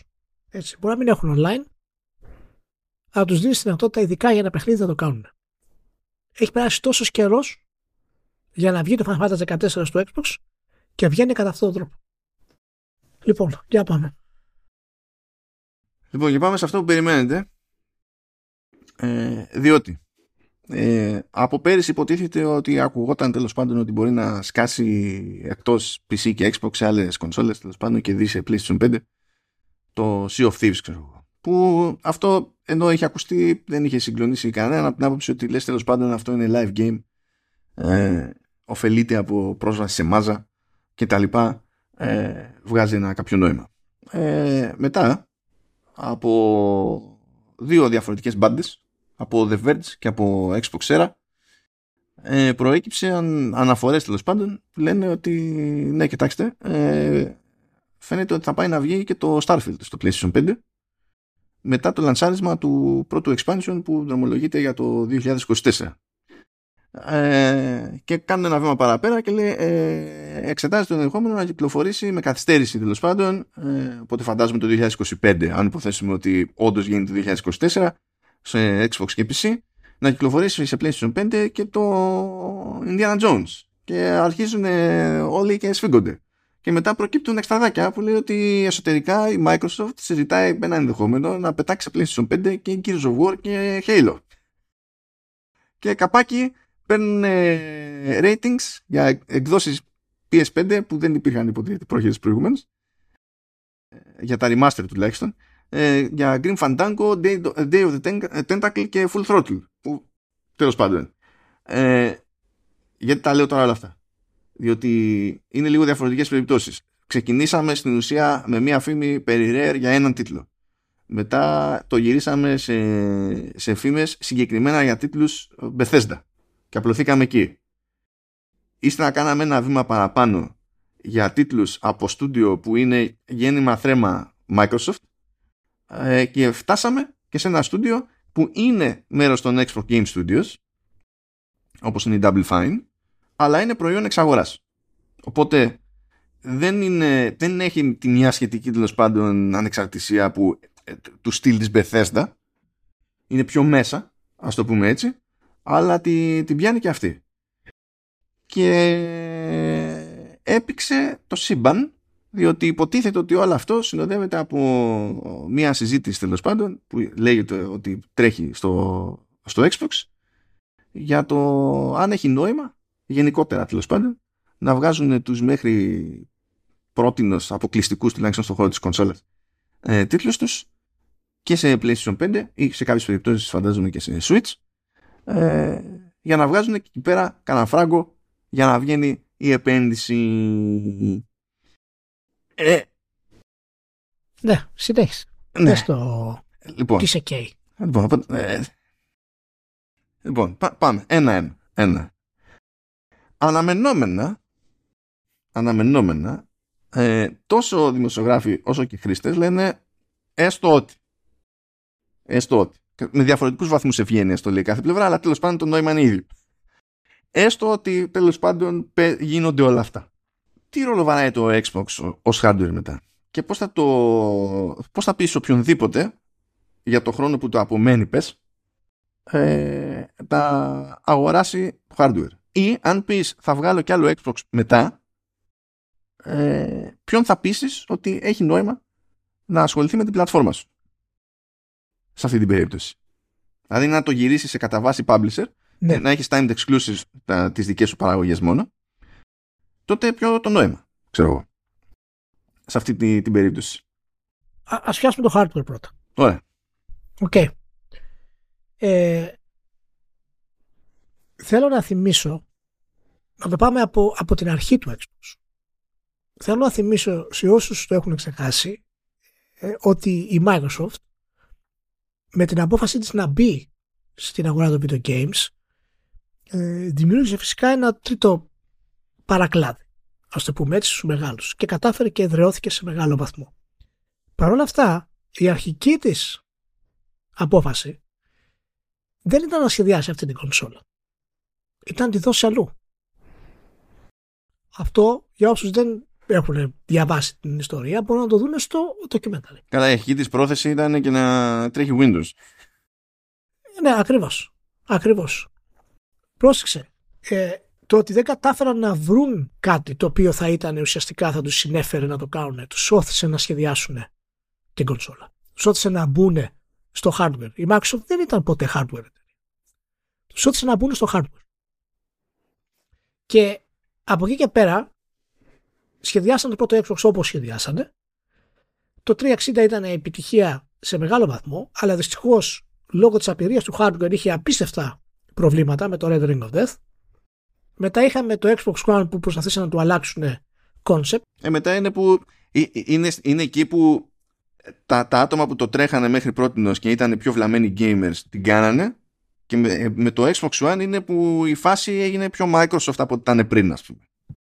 Ναι. Λοιπόν, και φυσικά έχουμε φυσικά και το Series S και το Series X, το οποίο ανέκαθεν ήμουν αρνητικό στο να έχουμε δύο, δύο πλατφόρμες. Εντάξει, αν, ε, το έχουμε ξαναπεί όμως ότι αν δεν είχε το Series S πρόχειρο θα είχε πάει ήδη για food όλο το κομμάτι του hardware. Γιατί είναι το μεγαλύτερο μέρος αυτό... που, πουλά, που πουλάει μέχρι στιγμής. Ναι, ναι, α, αυτό είναι υποσυζήτηση αυτή τη στιγμή. Είναι υποσυζήτηση και θα σου πω για την υποσυζήτηση. Αρχικά είχαμε πει ότι ναι, είναι σωστό τελικά. Και είχα πει και εγώ ότι είχα άδικο σε αυτό το κομμάτι. Αλλά με τις εξελίξεις που πιθανά να έχουμε αλλάζει η προσέγγιση αυτής της απόφασης. Τέλος πάντων θα, θα, θα, θα πάμε και εκεί. Ε, οπότε όλα αυτά τα χρόνια η Microsoft προσπαθεί να βάλει το hardware και να είναι μέρος της βιομηχανίας με το hardware. Δεν τα έχει καταφέρει. Και προσπαθεί απεγνωσμένα να το κάνει. Και δεν μπορεί να τα καταφέρει. Η καλύτερη φάση ήταν το, στο 360. Ήταν η στιγμή που κατάφερε και συνδύασε πολλά πράγματα μαζί. Τις πετύχανε δηλαδή. Μαζί. Αλλά και ακόμα και αυτά ήταν κυρίως αμερικανοκεντρικά. Η επιτυχία της. Από εκεί ξεκίνησε δηλαδή η μεγάλη της επιτυχία. Λοιπόν τώρα έχει το εξής πρόβλημα. Και είχαμε ξαναπεί ότι το Game Pass είναι σημαντικό και η κονσόλα είναι δευτερεύουσα όταν είχε ανακοινωθεί το Game Pass. Γιατί αυτή ήταν η στρατηγική της. Και ναι, ακόμα και τώρα, ακόμα και με το Series X, το Game Pass είναι η στρατηγική της. Το software μάλλον. Εκεί προσπάθησε να το κάνει. Εκεί προσπάθησε να εστιάσει. Αυτό σε μένα λέει κάτι. Λέει ότι η εταιρεία, το hardware, από τη μία δεν ξέρει να το προωθεί και αυτό είναι δεδομένο. Το έχουμε δει. Και από την άλλη, ε, η μεγάλη δύναμη είναι το software. OK. Okay. Και είχαμε πει κι εμείς, μάλλον ότι OK. Okay. Ε, αν θες το Game Pass να το κάνεις αυτό που είναι, OK, okay, το κάνεις αυτό που είναι και ορμάς και ξεκινάς. Και το αρχικό business plan ήταν εξαιρετικό. Και γι' αυτό είχαμε και αυτή τη ραγδαία άνοδο του Game Pass. Έχουν περάσει, ε, να επιθυμίσω το Game Pass, έχει 7 χρόνια, έτσι. Ναι, είναι 7, όσα είναι και το Switch. τα τελευταία, ναι, τα τελευταία 3,5 είναι η βασική στρατηγική της Microsoft. Έτσι, γιατί, γιατί είχε το μεγάλο πρόβλημα με το Xbox One στην προηγούμενη γενιά. Τώρα που είναι στη βασική στρατηγική, ε, το Game Pass θέλησαν να το κάνουν το, ξέρεις, η βάση και, και της κονσόλας. Αλλά στην πορεία ξεχάσανε κάτι σημαντικό μάνο στην όλη φάση. Ξεχάσανε τα games. Όχι στην πορεία, τα έχουν ξεχάσει πολλά χρόνια τα games. Είναι... Και ναι, ναι, ναι. Απλά τα τελευταία 3,5 χρόνια που υποτίθεται ότι θα κάνουν το Game Pass να λειτουργήσει. Έχουν περάσει 3,5 χρόνια. Αυτή η απόφαση να γίνει αυτή η στρατηγική είχε προέρθει πριν το 360, πριν το Series X. Και είπαν ότι εμείς θα κάνουμε το Game Pass. Προφανώς από τότε δεν υπήρχε κανένα πλάνο για να μπουν τα first party ή κάποια νέα IP στην παραγωγή, ώστε σε βάθος χρόνου και δεδομένου ότι θα μπορέσουν να κάνουν κάποιες εξαγορές, όπως έγινε με την Activision Blizzard, εν τέλει, να στηριχθεί το Game Pass. Λοιπόν, αυτό που θέλω να καταλήξω είναι ότι η Microsoft, και αυτό ισχύει που είπες, ε, το ερώτημα, τι είναι το Xbox στην ουσία; Όλα τα χρόνια προσπαθεί να είναι μια κονσόλα που πηγαίνει παραδοσιακά με τα IP της και να δημιουργήσει ένα brand, αλλά δεν είχε τη δύναμη να το στηρίξει. Ούτε σε θέματα marketing, ούτε σε θέματα ε, αποκλειστικών που μπορούσε να κάνει. Δεν κατάφερε να σπάσει αυτό το πράγμα. Ακόμα και την Ιαπωνία θα το βάλω στην άκρη. Αυτό εντάξει, είναι φυσιολογικό. Σε αντίθεση με τον ανταγωνισμό. Και παράλληλα είναι εταιρεία του software. Και είπε ότι, OK, εγώ θα το κάνω software τώρα. Θα πάω στο Game Pass. Αλλά για να στηρίξει το Game Pass, το software δηλαδή, χρειάζεται software. το ξέρω, είναι, είναι τρελό να στηρίξεις το Game Pass χρειάζεται software. Το ξέρω, δεν μπορεί να το σκεφτεί κανένας αυτό. Αλλά αυτή είναι η πραγματικότητα. Και το στήριξες αρχικά τρομερά με τις συμφωνίες σου, με το marketing σου και είδες και άρχισε ανέβαινε. Αλλά αυτά τα τρία χρόνια μάνο, τέσσερα, δεν υπήρχε πλάνο από πίσω στα δύο χρόνια του Game Pass να βγει ένα δυνατό νέο IP. Στα τέσσερα χρόνια του Game Pass να βγει ένα δυνατό καινούριο νέο IP. Δεν υπήρχε κανένα πλάνο. Πώς θα στηρίξεις λοιπόν την κονσόλα και τι είναι αυτό που δεν θα στηρίξεις τελικά; Δεν θα στηρίξεις την κονσόλα και δεν θα στηρίξεις το, το software; Αυτή η απόφαση δεν την πήρανε τελικά. Αυτό φαίνεται. Γιατί όλες αυτές οι φήμες που βγαίνουν για τα αποκλειστικά στο PlayStation κτλ. Ε, μπορεί να είναι τραβηγμένες και μπορεί να έχουμε άλλα πράγματα εκεί. Δεν πρόκειται να είναι δηλαδή τελείως αποκλειστικά. Μπορεί να είναι timed exclusive, μπορεί να είναι διάφορα τέτοια, το οποίο δεν είναι τρελό. OK. Okay. Αλλά ε, όλο αυτό το πράγμα δεν έχεις κάνει πλάνο από την αρχή καθόλου. Πού είναι αυτό το πλάνο που το λέγαμε εμείς πριν τρία χρόνια; Θυμάσαι όταν είχαμε πει ότι αν αυτό το Game Pass για να πετύχει, εάν πετύχει, θα είναι ανεπανάληπτο. Αλλά για να πετύχει, χρειάζεται στήριξη από τη Microsoft. Πού είναι λοιπόν αυτά τα, αυτά τα IP. Βγάζεις ένα IP, το Starfield, το οποίο βγαίνει κακοσχεδιασμένο σε μεγάλο βαθμό για να στηρίξει το Game Pass. Την ώρα που η βιομηχανία περνάει όλα αυτά που περνάει η Sony έχει αυτά τα νούμερα που περνάει, αυτά τα νούμερα που έχει και βλέπουμε ότι μέσα σε όλες αυτές τις φήμες βγαίνει το tweet του Spencer ότι όντως κάτι τρέχει, παιδιά. Ναι, αυτό, αυτό, αυτό με τρέλανε. Λοιπόν, για να το εξηγήσουμε αυτό τουλάχιστον λίγο στα γρήγορα, λέει ότι τέλος πάντων είχαν σκοπό μέσα στο Φεβρουάριο να κάνουν κάποιο business update για το πώς θα προχωρήσουν. Ε, αλλά εφόσον έγινε το τζέρτζελο θα το κάνουν την εβδομάδα που, που έρχεται. Θέμα είναι ότι όταν βλέπεις αυτό το χαμό έχεις ήδη, ήδη ένα PR crisis να κουμαντάρεις. Και αν δεν ίσχυε τίποτα από όλα αυτά, το πιο εύκολο στο σύμπαν ήταν να βγει ο Spencer, τέλος πάντων, ας ήταν και ένας ξεμπάρκο, να ήταν ένα δελτίο τύπου, ξέρω εγώ, την άλλη, και να πει ότι παιδιά όλα αυτά που ακούγονται απλά δεν. Όταν βγαίνεις και λες ότι σας ακούμε, OK, okay, μην ανησυχείτε, την άλλη εβδομάδα έχουμε business update και θα εξηγήσουμε το μέλλον του, του Xbox, δεν βοηθάς. Δηλαδή, ήταν, θα ήταν λογικότερο να το βουλώσεις, να πετάξεις αυτήν την ατάκα. Ναι, ναι, μα Μα δεν μπορεί να την πετάξει αλλιώς μάλλον να πετάξει άλλη ατάκα, γιατί ισχύουν πολλά από αυτά τελικά, από ό,τι φαίνεται. Και όλη αυτή η υπόσχεση της Microsoft ότι θα στηρίξει το Game Pass με τα δικά της IP έχει πάει στο πρώτο. Δηλαδή, αν σκεφτώ ότι μέσα σε τρία χρόνια τα αποκλειστικά, ας πούμε, κάπως IP που ακούγονται ήταν το Redfall και το Starfield. Ε, ένα, ένα, δάκρυ, ένα δάκρυ για το Hi-Fi Rush το αφήνουμε όλοι, ναι, όλοι ναι. στην άκρη. Ενώ δεν έπρεπε. έπρεπε να αφήνουμε τα άλλα στην άκρη βασικά. Αλλά δεν ναι, αλλά συγγνώμη, αλλά το high, το high fire δεν μπορεί να πουλήσεις. Ναι, προφανώς, δεν διαφωνώ. Okay. Δεν διαφωνώ. Απλά είναι κρίμα. Λυπάμαι. λυπάμαι. το αγαπάω, αλλά λυπάμαι. Πραγματικότητα είναι διαφορετική και δεν μπορούμε να το αλλάξουμε αυτό. Οπότε ε, η κονσόλα τι νόημα έχει; Μάνο, δεν έχει κανένα νόημα. Είναι στο κενό το brand της κονσόλα αυτή τη στιγμή. Και όλα αυτά έγιναν τώρα. Μέχρι τώρα υπήρχε η, αρνητική θέση και η στάση των gamers ότι ακόμα περιμένουμε παιδιά, αλλά τέλος πάντων έχουμε κάνει επένδυση, μας έχουν πει ότι έρχονται, δεν είναι εύκολο να βγάλεις AAA, έχουμε ξαναπεί και εμείς τώρα στην τα studio, υπήρχε, υπήρχε η εξαγορά, θέλει πάρα πολύ χρόνο. OK. Okay. Αλλά τελικά δεν ήταν αυτό. Πρέπει να έχουν πλακωθεί αυτοί μέσα μεταξύ τους. Πρέπει να έχουν πλακωθεί μεταξύ τους. Ναι, δεν μπορώ εγώ να σκεφτώ ε, και, και κλείνω εδώ για να πεις δεν μπορώ να, σκεφτώ να διανοηθώ ότι ξαφνικά αποφάσισαν σε μια εβδομάδα να αλλάξουν στρατηγική. σε δύο εβδομάδες να αλλάξουν στρατηγική. Που τη τρέχουν 3,5 χρόνια. Κάτι άλλο έχει παίξει και έχω θεωρία γι' αυτό. Πες και θα προχωρήσουμε. Λοιπόν, εγώ πιστεύω ότι έχει, κάποιος έχασε το λάθος τσακωμό στο εσωτερικό της Microsoft ε, και νομίζω ότι τον έχασε ο Σπένσερ και ότι ε, τον κέρδισε ο Ναντέλα. Τον πίσω ο Ναντέλα είναι προϊστάμενος του Σπένσερ εύκολα να τον κερδίσεις. Ναι, OK. Okay. Νομίζω ότι του πέρασε η, η φάση αυτή. Λοιπόν, έχουν γίνει διάφορα πράγματα που θέλω να θυμίσω.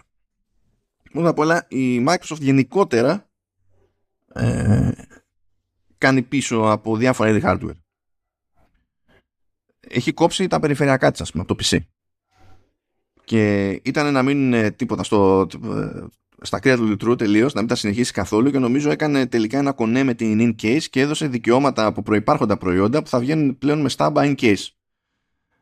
Ε, αλλά δεν, δεν ήταν κάτι που είχε υπολογίσει αυτό. Δηλαδή πρώτα τα άκοψε και μετά κάποιος ενδιαφέρθηκε και είπανε hm, ας τους δώσουμε τα σχέδια ξέρω εγώ. Είναι τέτοια φάση. Τα σερφες έχουν πρόβλημα, πάνε κατά διαόλου. Για το οποίο βέβαια αυτή η Microsoft, ε, δεν φταίει κανένας άλλος, ε, πήρε πόδι και ο Πάνος Πανάη που έτρεχε το κομμάτι το, το Surface. Ε, και σηκώθηκε, νομίζω πήγε, έφυγε στη, πήγε στην Amazon. Οπότε όλο το κομμάτι του, αυτού του, του steel hardware που εντάσσεται στο more personal computing που είναι και το Xbox μέσα και τα Windows ε, πηγαίνει από αδυναμία σε αδυναμία. Αδύναμη είναι και η περίπτωση του Xbox από την άποψη δεν είναι ότι δεν πουλάει τίποτα. Έχει πουλήσει δεκάδες εκατομμύρια. Εντάξει, OK. Okay. Αλλά το θέμα είναι ότι το Xbox κατάφερε σε αντίθεση με το PlayStation 5 και βάζω στην άκρη το Switch γιατί το Switch είναι σε τελείως άλλη φάση τη, τη, τη ζωής του, έτσι κι αλλιώς. Ε, κατάφερε το Xbox να είναι η μόνη κονσόλα που όταν κόπηκαν, ε, όταν σταμάτησαν οι ελλείψεις σε hardware, να μην κάνει άλμα προς τα πάνω. Επίσης, να θυμίσω ότι ε, ο Spencer σε κάποια φάση είχε πει ότι ένας λόγος που οι ελλείψεις σε Xbox νωρίς ήταν και τόσο έντονες, ειδικά στην περίπτωση του Series X, ήταν επειδή έγινε συνειδητή επιλογή από τη Microsoft ε, budget που θα έπρεπε να πάει εκεί για να κάνουν το κάτι παραπάνω σε διαθεσιμότητα να πάει στα κονέ που έπρεπε να γίνουν για, τη, για το περιεχόμενο και την πρόθεση του Game Pass. Επίσης, προηγούμενες χρονιές είχε μπει συγκεκριμένη στοχοθεσία στο Game Pass που δεν πιάστηκε αλλά το ζήτημα δεν είναι ότι δεν πιάστηκε. Σημαίνουν αυτά. Και η στοχοθεσία ήταν και λίγο αστεία. Δηλαδή, περίμενα, ξέρω εγώ, άνοδο 70 τόσο της εκατό σε ένα έτος. Λες, τέλος πάντων, ξεκόλλα λίγο. OK. Okay. Αλλά το θέμα είναι ότι ακόμα και το, ε, ε, το ετήσιο bonus του Ναντέλα κρεμόταν από το αν θα πιαστεί και ο στόχος του Game Pass. Και για δύο χρόνια μπήκε στόχος, δεν πιάστηκε και τελείως τυχαία ύστερα το bonus του Ναντέλα σταμάτησε να εξαρτάται από το αν θα πιάσει στόχο του Game Pass. Αυτά σας τα λέω έτσι για flavor, για να δείτε πώς κινείται το πράγμα. Το Game Pass σίγουρα δεν έχει, άσχετα με το πόσο επιτυχημένο είναι, δεν έχει πάει όπως θα ήθελε η ίδια η Microsoft να πάει. Έχωσε και λεφτά για να το στηρίξει έναντι του hardware και βρίσκεται τώρα σε μια κατάσταση όπου το στοίχημα που έβαλε δεν έπιασε έτσι όπως ήθελε και για να προσπαθήσει να το κάνει να πιάσει δημιούργησε μόνη της ακόμη μεγαλύτερο πρόβλημα στη διαθεσιμότητα του hardware και στην εγκατεστημένη της βάσης. Δηλαδή είναι μούτζα από εδώ, μούτζα και από εκεί. So far, so good. Το θέμα είναι όμως ότι όταν βλέπεις ότι δεν σου πιάνει όπως θα ήθελες η φάση με το, με το Game Pass η μόνη εναλλακτική που έχεις είναι, είναι το hardware. Είναι το hardware. Και σε αυτόν τον καυγά πρέπει να κερδίσει, ή να κερδίζει αυτός που λέει ότι όχι, το software. Εννοώντας και τέλος πάντων ότι εμείς το ζήτημά μας είναι να πουλήσουμε software με τον ένα ή με τον άλλο τρόπο εδώ και εκεί. Αυτό μπορεί να φαντάζει ότι βγάζει νόημα. Λένε μερικοί ότι ε, ναι, άμα πουλήσει ξέρω εγώ, το, ε, το παιχνίδι της στο PlayStation θα πάρει και λεφτά από εκεί που δεν θα τα έπαιρνε αλλιώς. Ναι, OK. Okay. Αυτό δεν σημαίνει αυτονόητα ότι αξίζει τον κόπο, διότι καλό είναι να θυμόμαστε ότι όταν πουλάει ε, στο, σε δικό της store η Microsoft, κρατάει το 100% της, της τιμής. Όταν πουλάει σε αλλού το store, κρατάει το 70% της τιμής. Αυτό σημαίνει ότι δεν τη μία πώληση σε Steam τη συμφέρει λιγότερο σε σχέση με μία πώληση στο Windows Store ή Xbox και αντίστοιχα μία πώληση σε PlayStation 5 ή Switch της αποφέρει λιγότερα από μια πώληση σε PC ε, και σε PC, τέλος πάντων, σε Windows Store για το PC και Xbox. Οπότε δεν είναι κατευθείαν pure win αυτό το, αυτό το concept. Συν της άλλης, έχει ξοδέψει δις αυτή η εταιρεία για να πάρει στούντιο. Και το 2024 διαφαίνεται ότι θα είναι η πρώτη χρονιά ever που μπορεί να πει ότι περίπου κάθε τρεις μήνες έχει και κάτι να δώσει το οποίο δεν είναι Halo, Gears of War ή Forza. Αυτό υποτίθεται ότι είναι το, το concept του 2024. Και ε, ενώ το πετυχαίνουν πρώτη φορά, αντί να πούν να ας δούμε τουλάχιστον αυτή η ρημάδα η πρώτη χρονιά πώς θα πάει, που δεν είναι ότι θα πουλάγε καντάρια ξαφνικά το Avowed, ξέρω εγώ, ούτε θα πουλήσει τα 3 εκατομμύρια το, το Hellblade. Αυτό που είναι να έχει περισσότερο τέλος πάντων εκτόπισμα, άμα της κάτσε, θα ήταν, ξέρω εγώ, το Indiana Jones. Αυτό που έχει μια πιθανότητα παραπάνω. Αντί να δει όλη αυτή η επένδυση ε, ό, όλη αυτή η επένδυση πώς θα της βγει φέτος και να πει ότι τέλος πάντων θα πάρουμε αποφάσεις ξέρω εγώ μετά από αυτό για να, γιατί γι' αυτό τα πήραμε τα στούντιο για να δούμε τι διαφορά θα κάνει. Από ό,τι φαίνεται πήραν αποφάσεις πριν. Οπότε εγώ δεν είμαι σε φάση τι είναι απλά το Xbox. Είναι ότι αν αυτή είναι η φάση γιατί χτυπιώσουν ένα-δύο χρόνια για την Activision Blizzard; Γιατί χτυπήθηκε όσο χτυπήθηκε για, για την Bethesda; Και, και, και εκεί έρχεται η, η, η, θεωρία που θέλω να αναπτύξω αυτή τη στιγμή στην όλη φάση. Γιατί εάν ισχύουν ότι η Microsoft θέλει να, να πάει να γίνει multi-platform, είτε αυτό είναι με timed exclusive, είτε κανονικά multi-platform. Δεν είναι κάτι που αποφασίστηκε τώρα σε δύο εβδομάδες. Βλέπω κάποια σχόλια στα social ότι όχ, θέλουν να βγάλουν τα χρήματα που βγάλαν από την Activision. Παιδιά, οικονομίες τέτοιας πολύπλοκης κλίμακας δεν λειτουργούν έτσι. δεν υπάρχει περίπτωση οι higher ups της Microsoft να ολοκλήσουν την εξαγορά της Activision Blizzard ένα μήνα πριν, δύο μήνες πριν και σε δύο μήνες να είπαν «Όχι, δεν μας έχει βγει εξαγορά, πρέπει να αλλάξουμε στρατηγική». Δεν υπάρχουν αυτά. Πέτυχε και δημοσιογράφου εδώ μεταξύ που λέγανε κάτι τέτοιο αστείο του στυλ ότι τώρα συνειδητοποιεί ε, πόσο της κοστίζει, πόσο την επιβαρύνει στα οικονομικά της αποτελέσματα αυτή η τόσο μεγάλη εξαγορά. Και λες, ναι, τώρα το είναι κάποιος πηγαίνει και ξοδεύει 70 δις και ξαφνικά συνειδητοποιεί. Ναι, οπότε, οπότε παιδιά, αυτά τα πράγματα μην τα διαβάζετε, μην τα πιστεύετε, είναι χαζομάρε. Έτσι δεν υπάρχει περίπτωση άνθρωποι που διαχειρίζονται τέτοιες θέσεις και τέτοια ε, ποσά να, να είναι μπακάλιδες. Δεν υπάρχει αυτή η περίπτωση. Οπότε η, η, αλλαγή, η όποια αλλαγή έρχεται δεν έγινε επειδή δεν έχει αποτελέσμα την Activision Blizzard δύο μήνες μετά την εξαγορά. Έτσι, λοιπόν, ας σοβαρευτούμε σε αυτό το πράγμα. Παρ' όλα αυτά, το ότι έρχονται αλλαγές όπως έχει βεβαιώσει ο Spencer σημαίνει ότι υπήρχε από κάτω μία κουβέντα που έτρεχε καιρό. Και το έθιξε σε μία μεριά μάλλον που είπες ότι η Microsoft είχε υπολογίσει ότι ήθελε άνοδο των, ε, των συνδρομών του Game Pass 50%-60%. Το οποίο είναι χαζομάρα. Παρ' όλα αυτά, δεν είναι χαζομάρα όταν το αποφασίζεις. Είναι με κατόπιν εορτή χαζομάρα. Γιατί όταν μια εταιρεία κάτσει κάτω και είναι εταιρεία software και έχει φτιάξει την υπηρεσία και πει ότι έχουμε 3, 3 δισεκατομμύρια gamers και ότι εγώ θα του προσφέρω 600 games το δευτερόλεπτο, δεν είναι παράλογο να πούν ότι, κοίτα να δεις, εντάξει, μπορεί από τα 20 να πάμε σε 40 εκατομμύρια σε μια βιομηχανία τριών δις. Το ότι δεν κατάφεραν να το φτάσουν αυτό εξαρτάται από το ότι δεν μπορούσαν να το διαχειριστούν σε θέματα marketing, να το προωθήσουν και φυσικά δεν είχαν τα games, τους κράκτες για να το τραβήξουν. Που μας γυρίζει πίσω στο πλάνο το γενικό. Στο πλάνο του ότι πού είναι αυτά τα IPs που περιμένουμε 3 και 4 και 5 χρόνια στην ουσία. Τα μεγάλα IPs. Μην ξεχνάμε ότι η Bethesda, τα παιχνίδια που βγάζει τώρα και τον Diana Jones αλλά και το Starfield ήταν σε συνδυασμό και σε ανάπτυξη πριν την εξαγορά από την Microsoft. Mm, mm. Μα γι' αυτό είχε ξεκινήσει και το Indiana Jones Multiplatform και έπρεπε να αλλάξει τέτοιο, να γίνει διαπραγμάτευση για τα δικαιώματα με την Disney. Ακριβώς. Για να γίνει τέτοιο. Ένα το κρατούμενο. Δεν είναι καθόλου παράλογο λοιπόν να είπε η Bethesda στη Microsoft, κοίτα να δεις ότι εγώ δεν βγαίνω έτσι όπως είναι τα πράγματα. Πρέπει να τα βγάλω όπως είναι το αρχικό μου πλάνο. Και μετά βλέπουμε. Αυτή είναι μια αιτία που μπορεί τόσο το Starfield όσο και το ε, Indiana Jones να βγουν στο PlayStation. Ή ε, τέλος πάντων όχι άμεσα, αλλά λίγο πιο μετά. Δεν είναι παράλογο αυτό το πράγμα. Και είναι μια επιλογή την οποία μπορεί να έχει προέρθει από τη συμφωνία που έκανε η Microsoft με την Bethesda για να περάσει στην εξαγορά. Μην ξεχνάτε ότι η Bethesda συνεχίζει να έχει τα δικά της νούμερα μέσα. Γενικά η Zenimax.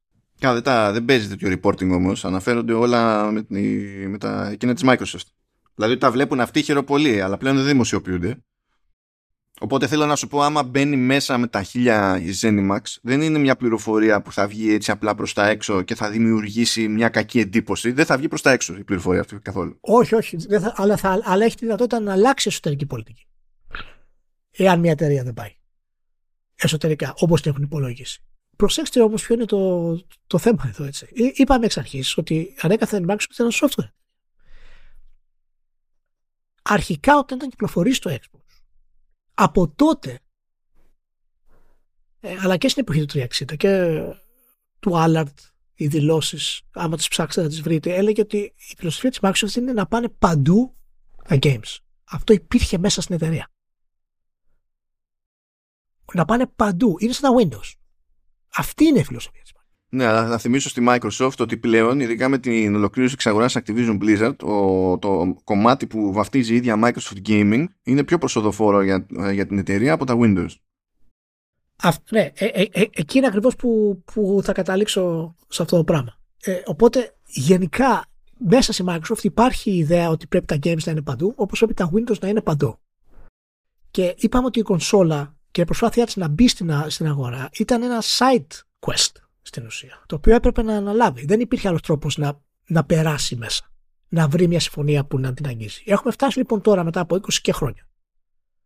Αυτή η εταιρεία. Να, να έχει αποδείξει ότι δεν μπορεί να τα καταφέρει σε θέματα hardware. Δεν γίνεται. Δεν μπορεί. Όχι μόνο για τα δικά της ε, μειονεκτήματα, έτσι, αλλά γιατί ο ανταγωνισμός είναι πάρα πολύ δυνατός. να εγκαταστήσει την κονσόλα στο μυαλό του μέσου καταναλωτή. Και αυτό τι σημαίνει, δεν σημαίνει ότι δεν πουλάει, σημαίνει ότι έχει ταβάνι. Και το ταβάνι όταν είναι πολύ μικρό, εκεί ξεκινάνε τα πολύ σημαντικά προβλήματα. Και θα σου πω, ε, εγώ πώς το βλέπω στην όλη φάση για να, να πούμε μετά για το software γρήγορα, ότι θα δώσω πάση δηλαδή για το software. Το Game Pass προχώρησε για να μπορέσει να γίνει αυτό που είναι ε, ανεξάρτητας από, τη, από την κονσόλα του Xbox. Δηλαδή το όνειρο του Ναντέλα δεν είναι το Xbox. Το όνειρο του Spencer είναι το Xbox. Εκεί έρχεται και η κόντρα που θεωρείς ότι μπορεί να είχαν μεταξύ τους, το οποίο για μένα είναι πιθανό και εγώ το Spencer το βλέπω μετρημένες σε ώρες του πλέον. Mm. Και εγώ την αίσθηση έχω. Η Microsoft αυτή τη στιγμή χρειάζεται creative lead, όχι business lead, όπως είναι ο Spencer. Και έτσι όπως είναι η κατάσταση, ο Ναντέλα του είπε εγώ θα σου δώσω το ok, κάνε με την κονσόλα ό,τι θέλεις, αλλά πρέπει να μου φέρεις τα games παντού. Όπως είναι τα Windows. Ο Spencer είπε ok. Στην πορεία ο Spencer κατάφερε να θέσει τις βάσεις, δεν κατάφερε να δημιουργήσει τις προϋποθέσεις όμως. Γι' αυτό και λείπουν όλα τα σημαντικά αυτά IP. Και είναι, τα studio της Microsoft είναι ακόμα ένα μικρό χάος. Περιμένουμε δηλαδή πολύ καιρό. Και όπως είπαμε παίρνει χρόνο, αλλά να μην έχεις έναν τίτλο σημαντικό από τα δικά σου στούντιο, ε, είναι πρόβλημα. Εδώ πέσανε σχεδόν δύο χρόνια έξω με, με Starfield, το οποίο βέβαια πώς να σου πω, μπορεί να εξέπληξε μόνο τη, τα υψηλότερα κλιμάκια της, ε, της Microsoft, αλλά κανέναν άλλον που έχει, έχει πάρει τζούρα από Bethesda όλα αυτά τα χρόνια. Φτάνουμε λοιπόν ε, τελευταίο τρίμηνο του 23. Και τι βλέπουμε, ότι ξαφνικά η Microsoft, το gaming division της Microsoft, ε, έχει το μεγαλύτερο ρεκόρ εσόδων όλων των εποχών στην ιστορία της, της, της εταιρείας του Xbox Gaming Division. Φτάνοντας στα 3,6 δις ή 3,9 αν δεν κάνω λάθος. Είναι ρεκόρ. Αυτό. Προσέξτε, ρεκόρ το οποίο δεν έχει δικά της IP πάνω. Έχει μια υπηρεσία που τρέχει, η οποία έχει χτυπήσει τα βάνη από, από συνδρομές και κονσόλα πέφτει.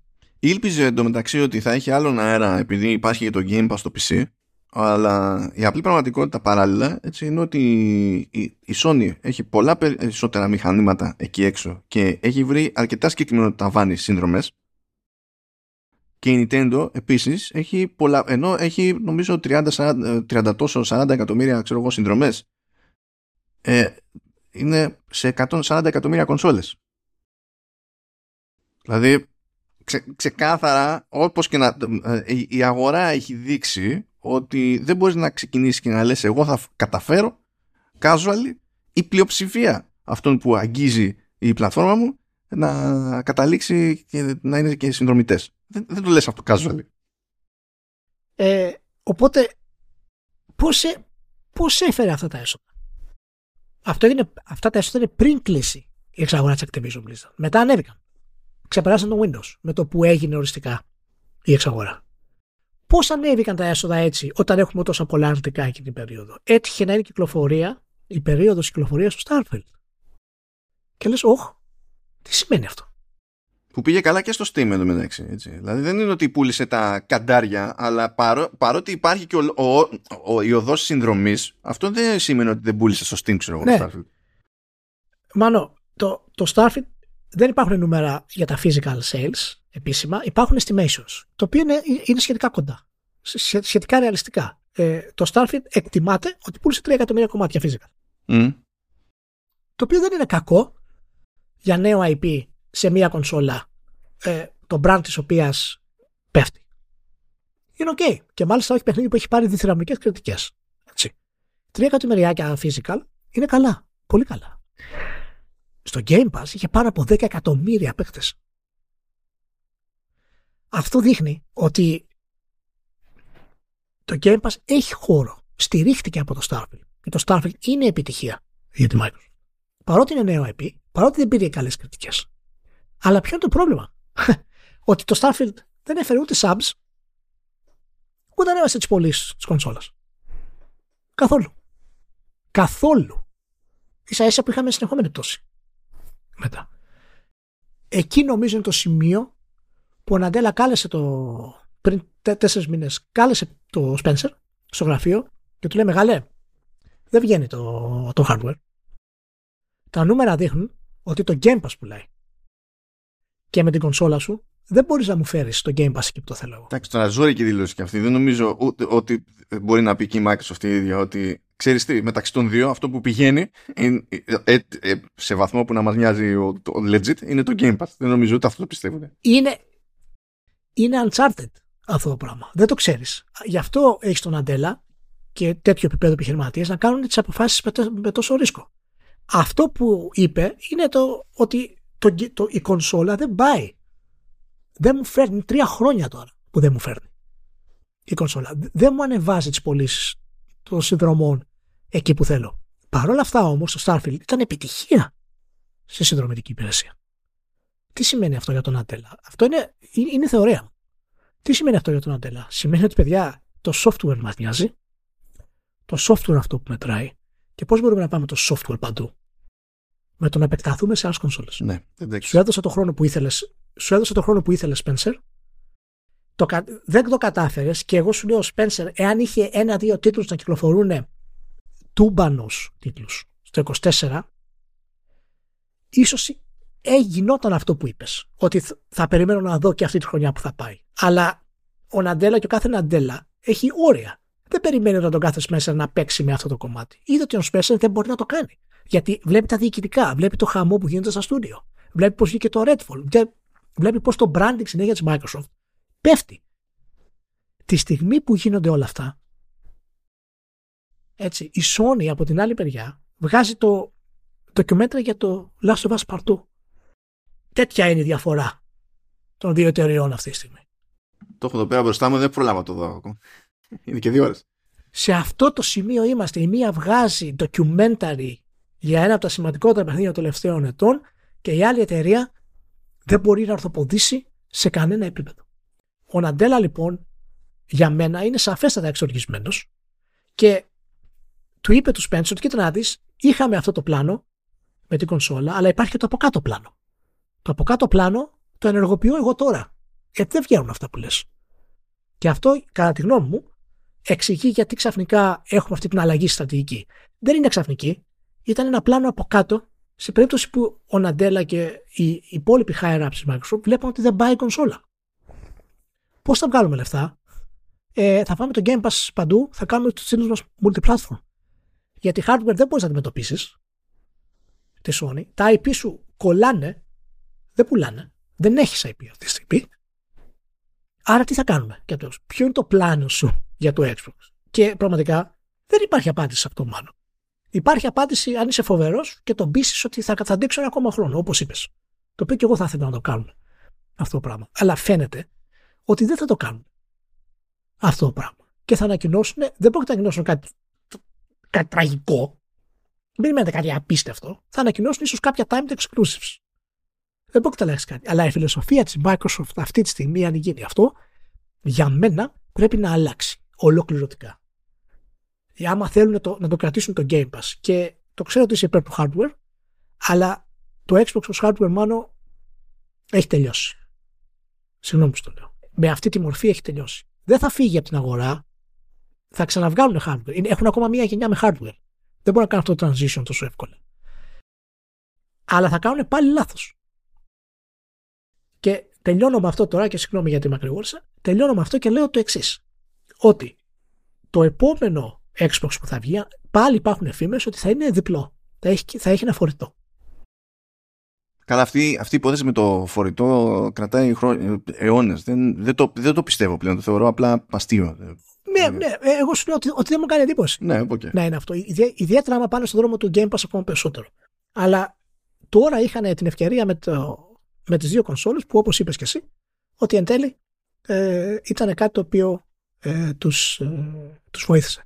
Παρ' όλα αυτά, μάλλον, εάν υπήρχε αυτή η περίπτωση από κάτω σε αδίκη, το Series S δημιούργησε πρόβλημα στο Series X. Γιατί αν ήταν μία κονσόλα επάνω εν τέλει, μπορεί ότι θα έχει πουλήσει περισσότερα πράγματα το Series X. Όταν, όταν σταμάτησαν οι ελλείψεις του hardware. Οπότε εδώ παίζει ένα ρίσκο που πήρε η Microsoft. Και αυτό δεν μπορώ να την κακολογήσω. Προφανώς παίρνεις επιλογές.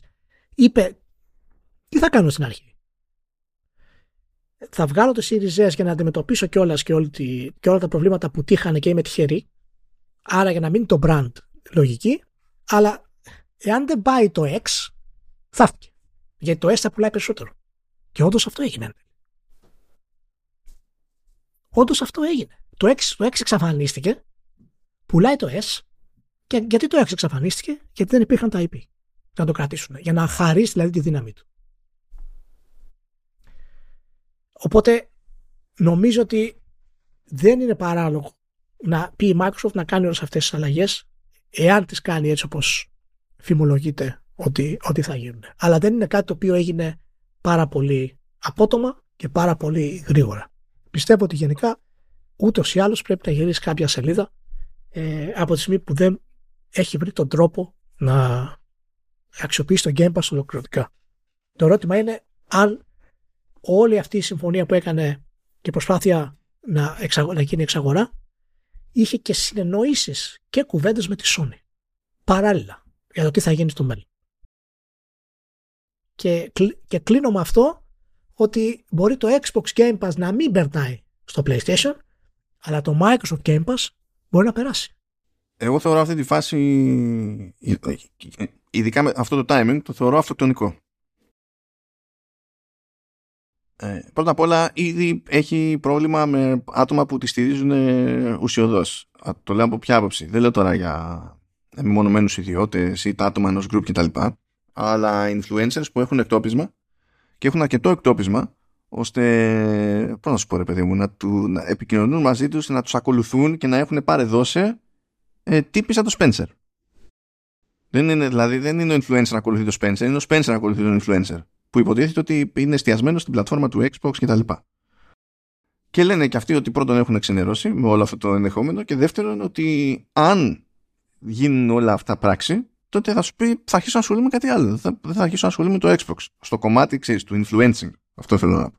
Θα, θα αλλάξω αντικείμενο γιατί δεν βλέπω το point στη, στην πλατφόρμα. Αυτό... Να πω κάτι τώρα. Ε, ε, μία μικρή διακοπή για τους influencers. Ε, ε, εντάξει, τώρα μιλάμε για τελειωμένα άτομα. Τώρα συγγνώμη. δηλαδή, άμα δεις τα, τα πώ που κάνανε, δεν είναι τώρα σοβαρά πράγματα ένας άνθρωπος 50 χρονών να κράζει μια εταιρεία. Το θέμα είναι ότι δημιουργείται, πώς να σου πω, δημιουργείται ένα κλίμα το, με το οποίο θα έρθει αντιμέτωπη η Microsoft. Τώρα το ότι μιλάμε για influencers και το επίπεδο είναι αυτό που είναι, εντάξει. Ισχύει, ισχύει. Απλά δεν μπορούν να κερδίσουν τίποτα. Ούτε ο ένας ούτε ο άλλος. Αλλά τέλος πάντων, συνέχισε. Επίσης, με τέτοιο timing, έτσι και ε, γίνουν όλα αυτά πράξη, τότε είναι σίγουρο ότι δεν έχεις τον ίδιο μοίρα ε, το, το Xbox ως, ως πλατφόρμα. Δεν πρόκειται ποτέ κανείς να ξαναδείξει εμπιστοσύνη σε τίποτα σε αυτό το κομμάτι. Και καλά πες αν είσαι χρήστης. Πες ότι για κάποιο λόγο, ξέρω εγώ, δεν σε νοιάζει γιούχου και, και πάμε. Δεν είναι αυτονόητο ότι οι developers από την πλευρά τους θα βρίσκουν συγκλονιστικό νόημα στο να κάνουν ports για την πάρτι σου. Είναι και αυτό ένα, ένα θέμα. Άμα σε θεωρούν τελειωμένο θα σου πούνε για ποιο λόγο. Και σύν τις άλλες, τώρα αν το δω από τη...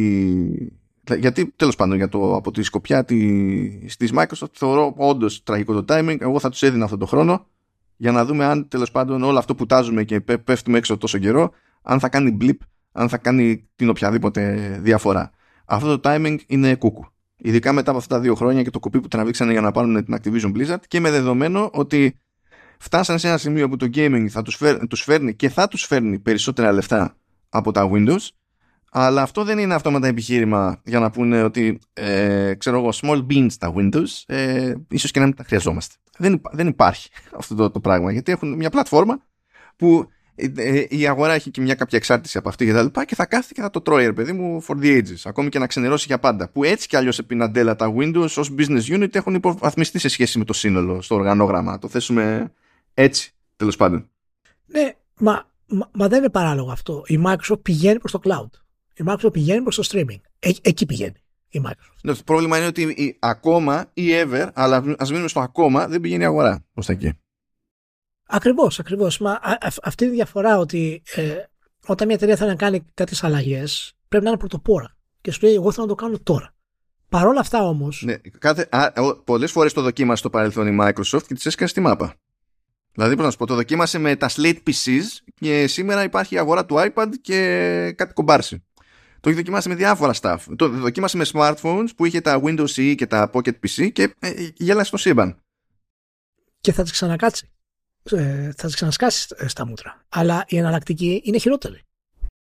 Και η εναλλακτική αυτή να, να τρέφουν μια σχέση υμπριδική μεταξύ κονσόλας και software από το να βγάλουν τα αποκλειστικά τους στο PlayStation και να γίνουν third party support ή multi-platform και να έχουν, άμα θέλεις, κονσόλες στο, στο side quest ολοκληρωτικά όμως αυτή τη φορά, να μην απασχολείσαι και το Game Pass να είναι ε, παντού, ε, η εναλλακτική business, business δεν λειτουργεί.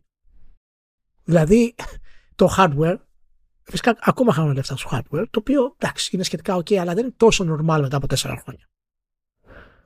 Δεν το μπορούν το hardware, παιδί μου, δεν τους βγαίνει. Δεν μπορούν να κάνουν αυτό το βήμα, δεν μπορούν να το προωθήσουν σωστά.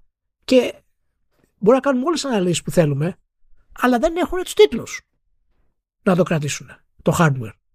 Αλλά το Game Pass σε 600 διαφορετικές πλατφόρμες αναπληρώνει το πρόβλημα έλλειψη των τίτλων.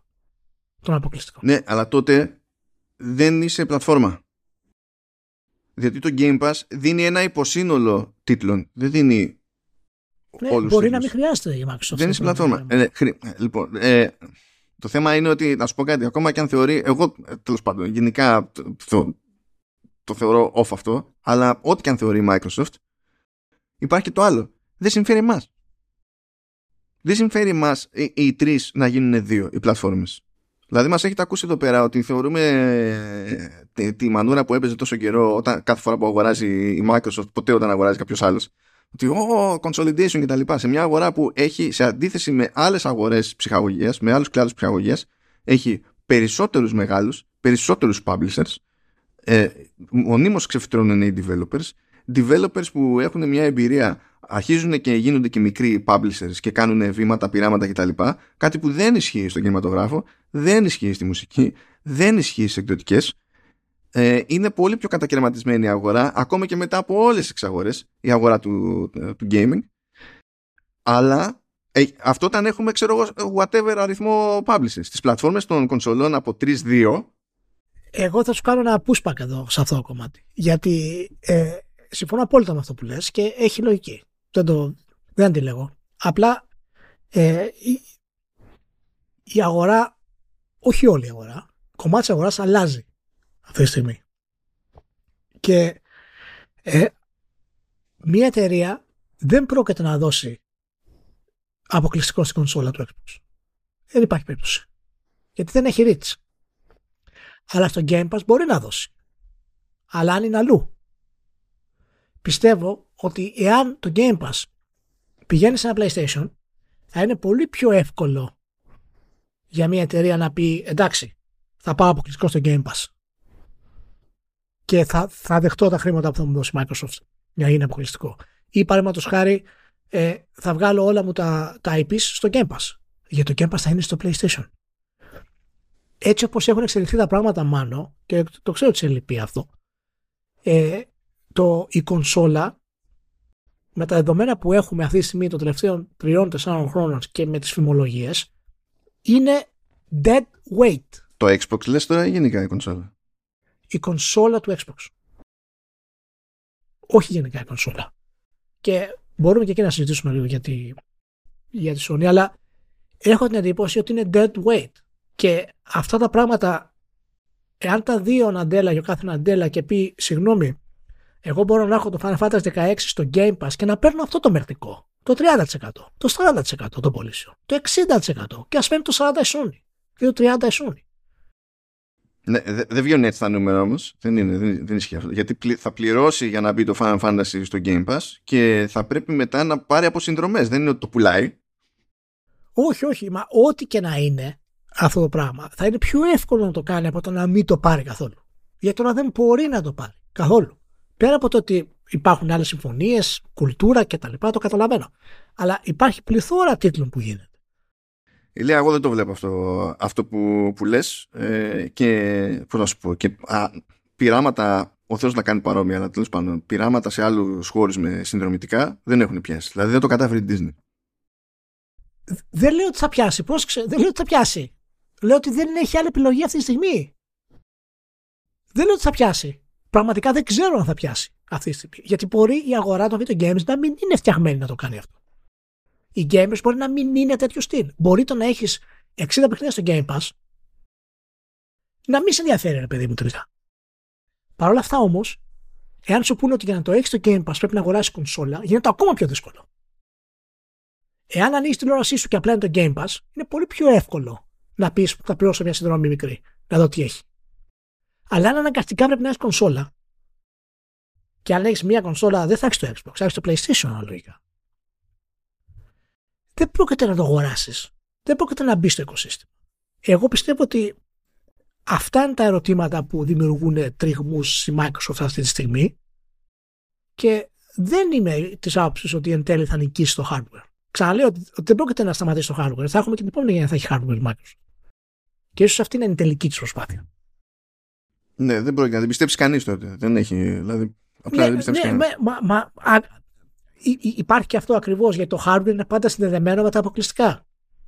Και η Microsoft για να το σπάσει αυτό το πράγμα χρειάζεται τίτλους. Πώς πιστεύεις εσύ ότι μπορεί να τα καταφέρει; Δεν, μα δεν πρόκειται να το σπάσει. Δεν πρόκειται να το σπάσει, διότι δεν έχει κανένας πραγματική διάθεση να το, να, να το σπάσει.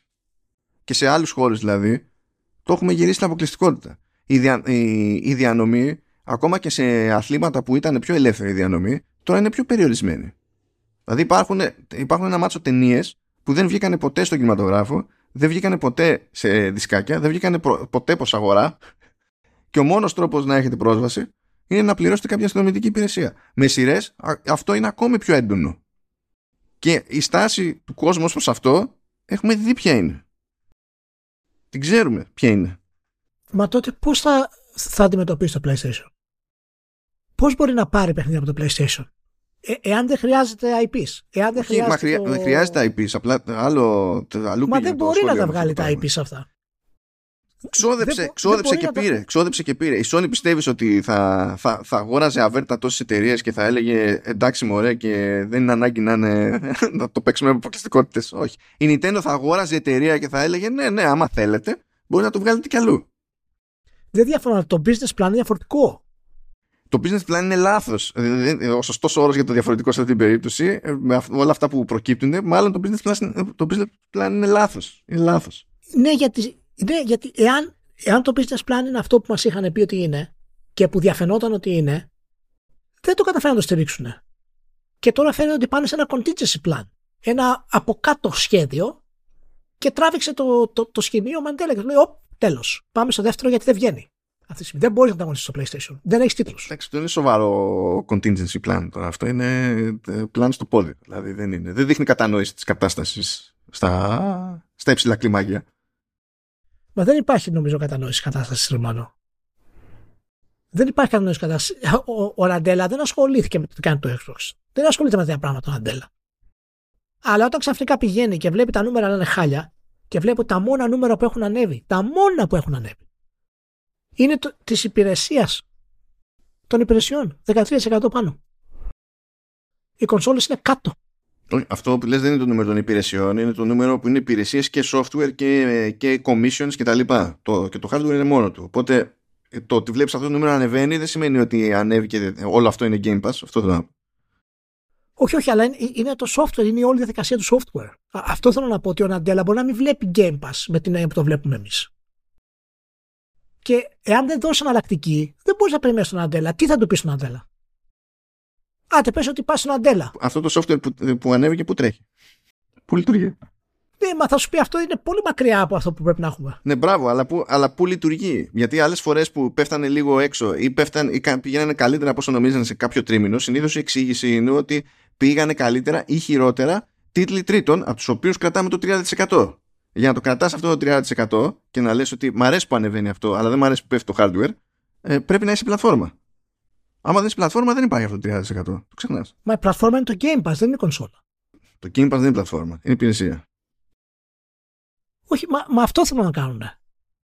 Θέλουν να το αλλάξουν αυτό. Ναι, δεν πρόκειται να γίνει αυτό το πράγμα. Δεν, δεν, δηλαδή δεν στέκει ούτε σε τεχνικό επίπεδο. Δεν πρόκειται να γίνει αυτό το πράγμα. η, η πλατφόρμα δεν έχει καμία ρε, μάλλον σημασία εάν δεν, εάν δεν έχεις τίποτα να κάνεις στην πλατφόρμα. Το ότι μπορεί να ανεβαίνει το νούμερο 5% εκεί και να πέφτει 25% εκεί, κάτι σημαίνει. Ναι, χαίρομαι πολύ. Απλά αυτό δεν μετατρέπει το Game Pass σε πλατφόρμα. Δηλαδή δεν, δεν είναι ούτε πρόκειται ποτέ να γίνει πλατφόρμα. Μα δεν είναι κάτι το οποίο πρέπει να κάνουν αυτή τη στιγμή. Τι άλλο να κάνουν. Όχι, μα δεν γίνεται. Ναι, απλά δεν γίνεται. Δεν γίνεται να μετατρέψει το Game Pass σε πλατφόρμα. Δηλαδή είναι το ποιόν του τέτοιο που δεν, δεν υφίσταται το concept. Δηλαδή, best you can do, υπηρεσία. Δεν υπάρχει πλατφόρμα. Τα, τα, τα ονόματα δεν έχει σημασία. Πες το όπως θέλεις. Δεν έχει σημασία το όνομα. Σημασία έχει να έρθουν τα νούμερα που θέλει ο Αντέλα. Να είναι το, να είναι το Game Pass παντού. Ναι, δεν πρόκειται να είναι Αυτό δεν μπορεί να γίνει με το Xbox. Δεν μπορεί να γίνει. Γιατί δεν μπορεί να είναι στις τηλεοράσεις; Ναι, μπορεί, μπορεί να είναι στη τηλεοράση, αλλά για να το κάνει, για να, το, για να είναι στη τηλεοράση, πρέπει η Microsoft να ασχοληθεί περισσότερο με το τέτοιο, με, τη, με την επέκταση του, του cloud service. Και δεν το κάνει. Ρίχνει ύπνο. Ναι, μα και αυτό είναι κάτι το οποίο θα γίνει όμως. Ναι, άμα την έκοπτε, έπρεπε να κινείται πιο επιθετικά εκεί πέρα. Αλλά δεν το κάνει. Είναι, είναι σοβαρό τώρα να έχει καλύτερη κάλυψη γεωγραφική η Sony από τη Microsoft σε οτιδήποτε θυμίζει cloud service. Όχι, όχι. Αλλά απ' την άλλη να σου πω κάτι. Μπορεί και πάλι το πρόβλημα είναι η κονσόλα που την κρατάει. Που, να θυμίσω ότι η, η Sony το κάνει αυτό ως πελάτη της Microsoft. Είναι έξτρα το αστείο. Η, η, ε, ε, η, η εναλλακτική που έχεις ποια είναι, δηλαδή, για να καταλάβω. Σε αυτό. Ε, εάν δεν κάνει τίποτα από αυτά η Microsoft, τι πρέπει να κάνει; Λοιπόν, η εναλλακτική σε πρώτη φάση θα ήταν να περιμένουν να δουν αυτή τη ρημάδα τη χρονιά και ύστερα, άμα δεν τους έβγαινε, περίμενε, άμα, άμα δεν τους έβγαινε, να κάνουν πίσω, να κάνουν πίσω γενικά στις παραγωγές και τα λοιπά και να αφήσουν το hardware να ξεφουσκώσει με αυτή τη γενιά και να μην επανέλθουν σε hardware. Θα μ' άρεσε, όχι. Αλλά τουλάχιστον δεν θα τσάντιζαν τους πάντες με τη μία. Το οποίο ε, είναι έξτρα βάρος για αυτούς το να τσαντίσουν ε, τους πάντες με τη μία. Εντάξει, αυτό που λες τώρα είναι, είναι καθυστέρηση του μίσους στην ουσία. Ε, ναι, δηλαδή... πολύ. Ναι, αλλά από την πλευρά της εταιρείας, όλες οι εταιρείες προτιμούν να μην τους έρθει όλο με τη μία, προτιμούν να τους έρθει σε δώσει. Ναι, ε, εξαρτάται τι λένε τα νούμερα όμως. Γιατί αυτό που λες εσύ είναι σαν να παίρνεις τώρα και να λες: OK, τι έγινε το τελευταίο χρόνο, δεν πήγαμε καλά. Αυτό δεν είναι τελευταίο χρόνο. Αυτό γίνεται χρόνια. Τα προβλήματα αυτά. Στην αρχή ήμασταν πολύ ενθουσιασμένοι με τα νούμερα, αλλά πάντα είχαμε το φόβο ότι κάτι σημαίνει. Ακριβώς γιατί δεν υπήρχε το IP. Θα δουν το τι θα πάει αυτή τη χρονιά αλλά αν δεν βγαίνουν τα νούμερα και πρέπει να βγει το, το Starfield και το Engine στο PlayStation 5, τι θα κάνουν. Θα πούνε θα το κάνουμε επιλεκτικά, αλλά μετά θα ξαναγυρίσουν στα αποκλειστικά. Έχουν μπλεχτεί μάλλον. Είναι πολύ δύσκολη η απόφαση που πρέπει να πάρουν αυτή τη στιγμή, γιατί δεν είχαν καλό, καλό δρόμο σε αυτό το κομμάτι. Δεν είναι παράλογο αυτό που λες. Αλλά δεν νομίζω ότι υπάρχει win-win για αυτούς αυτή τη στιγμή. η Microsoft, αν έχει και ένα ε, χαρακτηριστικό που υποτίθεται ότι στηρίζει ιστορικά, είναι, είναι, είναι το πείσμα. Δηλαδή, πολλές φορές δεν τα παρατάει εκεί που απλά όλοι τις λένε παράτατα γιατί μόνο πρόβλημα θα δημιουργήσει. Όχι για δηλαδή δέξου το ξέρω. Ισχύει, ισχύει. Το, το θέμα είναι ότι αυτή τη στιγμή έχουν δύο business στην ουσία. Το Game Pass εγώ το θεωρώ διαφορετική business από το Xbox. Αυτοί δεν το θεωρούν διαφορετική business από το Xbox. Just Αυτοί δεν το θεωρούν. Οργανωτικά δηλαδή δεν το θεωρούν, οικονομικά δεν το θεωρούν διαφορετική business. Ναι, στην αρχή δεν το θεωρούσαν. Τώρα τα πράγματα μπορούν να αλλάξουν όμως. Γιατί δεν τους βγαίνει. Τα κοκκιά δεν βγαίνουν. Πόσο καιρό νομίζεις θα πρέπει να περιμένουν και να βγάλουν τα, τα παιχνίδια αποκλειστικά στο Game Pass day one; Μπορεί το Game Pass αυτές τι συνδρομέ να στηρίξει αυτό το πράγμα, αποκλείεται. Γιατί θυμάσαι τι είχε πει ο Spencer. Ένα triple κάθε χρόνο. Όχι, κάθε τρίμηνο. Κάθε, κάθε τρίμηνο. Άμα ήταν κάθε χρόνο, τότε τον είχαν πιάσει το στόχο πάντα, ας πούμε. Κάθε τρίμηνο, κάθε τρίμηνο. Για μένα δεν ξέρω τι θα, τι θα αποφασίσει η Microsoft. Όπως είπα και πριν, δεν μπορεί να είναι κάτι τραγικό. Ε, αλλά εάν έχουν φτάσει στο σημείο να πάρουν μια απόφαση για το πού πρέπει να εστιάσουν, πραγματικά πλέον για μένα, ε, είναι το Game Pass. Και αν τους βγει, τους βγήκε. Αυτό δεν σημαίνει ότι θα σταματήσουν το hardware. Θα βγάλουν και νέο hardware. Και την επόμενη γενιά. Αλλά εγώ προσωπικά το θεωρώ λάθος να βγάλουν hardware αυτή τη στιγμή. Έχει, το brand έχει φάει τόσο ξεφτυλισμό όχι μόνο από αυτά που γίνονται, ακόμα και τα παιχνίδια που βγάζει. Το Retro ξεφτυλίστηκε. Το Starfield επίσης. Το πώς αντιδρούν οι gamers στα προβλήματα που έχει και φυσικά όλα αυτά είναι χαζομάρες, αλλά έχουν πολύ μεγάλη βαρύτητα στο branding μιας τέτοιας. Και σε κάποια πράγματα δεν έχουν άδικο. Δηλαδή, όταν βγαίνει η Bethesda και σου λέει ότι έχουμε το πρώτο next gen space RPG και δεν είναι αυτό το πράγμα. Θα φάνε κράξιμο Γιατί, γιατί δεν είναι μόνοι τους. Ο ανταγωνισμός δείχνει πώς βγαίνουν τα παιχνίδια. Ακόμα και αν είναι μπλαζέ. Εν τέλει. Ενώ τη Sony τα περισσότερα. Τελικά για τον καταναλωτή είναι πρόβλημα ή δεν είναι πρόβλημα; Για μένα προσωπικά δεν είναι, όχι. Αυτός που δένει τη διασκέδασή του σε ένα κουτί, έτσι, έχει, έχει ο ίδιος πρόβλημα πρώτα. Δεν έχει εταιρεία. Όχι, δεν λέμε τώρα για αυτό το πράγμα. Εγώ το λέω πιο πολύ στη, στη μεγαλύτερη εικόνα, διότι ο ανταγωνισμός θα μειωθεί με μία πλατφόρμα λιγότερη. Το πραγμάτων. Θα σου πω δηλαδή. που το πάω. Θα, θα, θα σου πω που το πάω. Αλλά ε, έχουμε φτάσει στο σημείο που μπορεί όντως η, η βιομηχανία ε, να μπορεί να στηρίξει διαφορετικά προγράμματα και διαφορετικές συνθήκες εταιριών, αλλά όχι hardware. Στο ίδιο επίπεδο. Μπορεί να έχουμε φτάσει σε αυτό το σημείο μόνο. Δεν είναι παράλογο. Μπορεί σε αυτό το σημείο να έχουμε δύο βασικές κονσόλες που βγάζουν υψηλού επίπεδου παιχνίδια με διαφορετικό ύφος και το Steam Deck. Π.χ. Και τα υπόλοιπα να είναι cloud. Μέχρι σιγά σιγά να αρχίσουν να ανεβαίνουν όλα μαζί. Τώρα, το θέμα είναι, εάν με ρωτήσεις εμένα γενικά ποια είναι η απόφαση που έπρεπε να πάρει η Microsoft εξ αρχής, ήταν η σωστή. Δηλαδή, θα πάω στο Game Pass και θα το στηρίξω με δύο-τρει μεγάλες παραγωγές στα επόμενα τέσσερα χρόνια. Αυτό θα ήταν η καλύτερη επιλογή για το Game Pass και δεν την άλλαζα για τίποτα.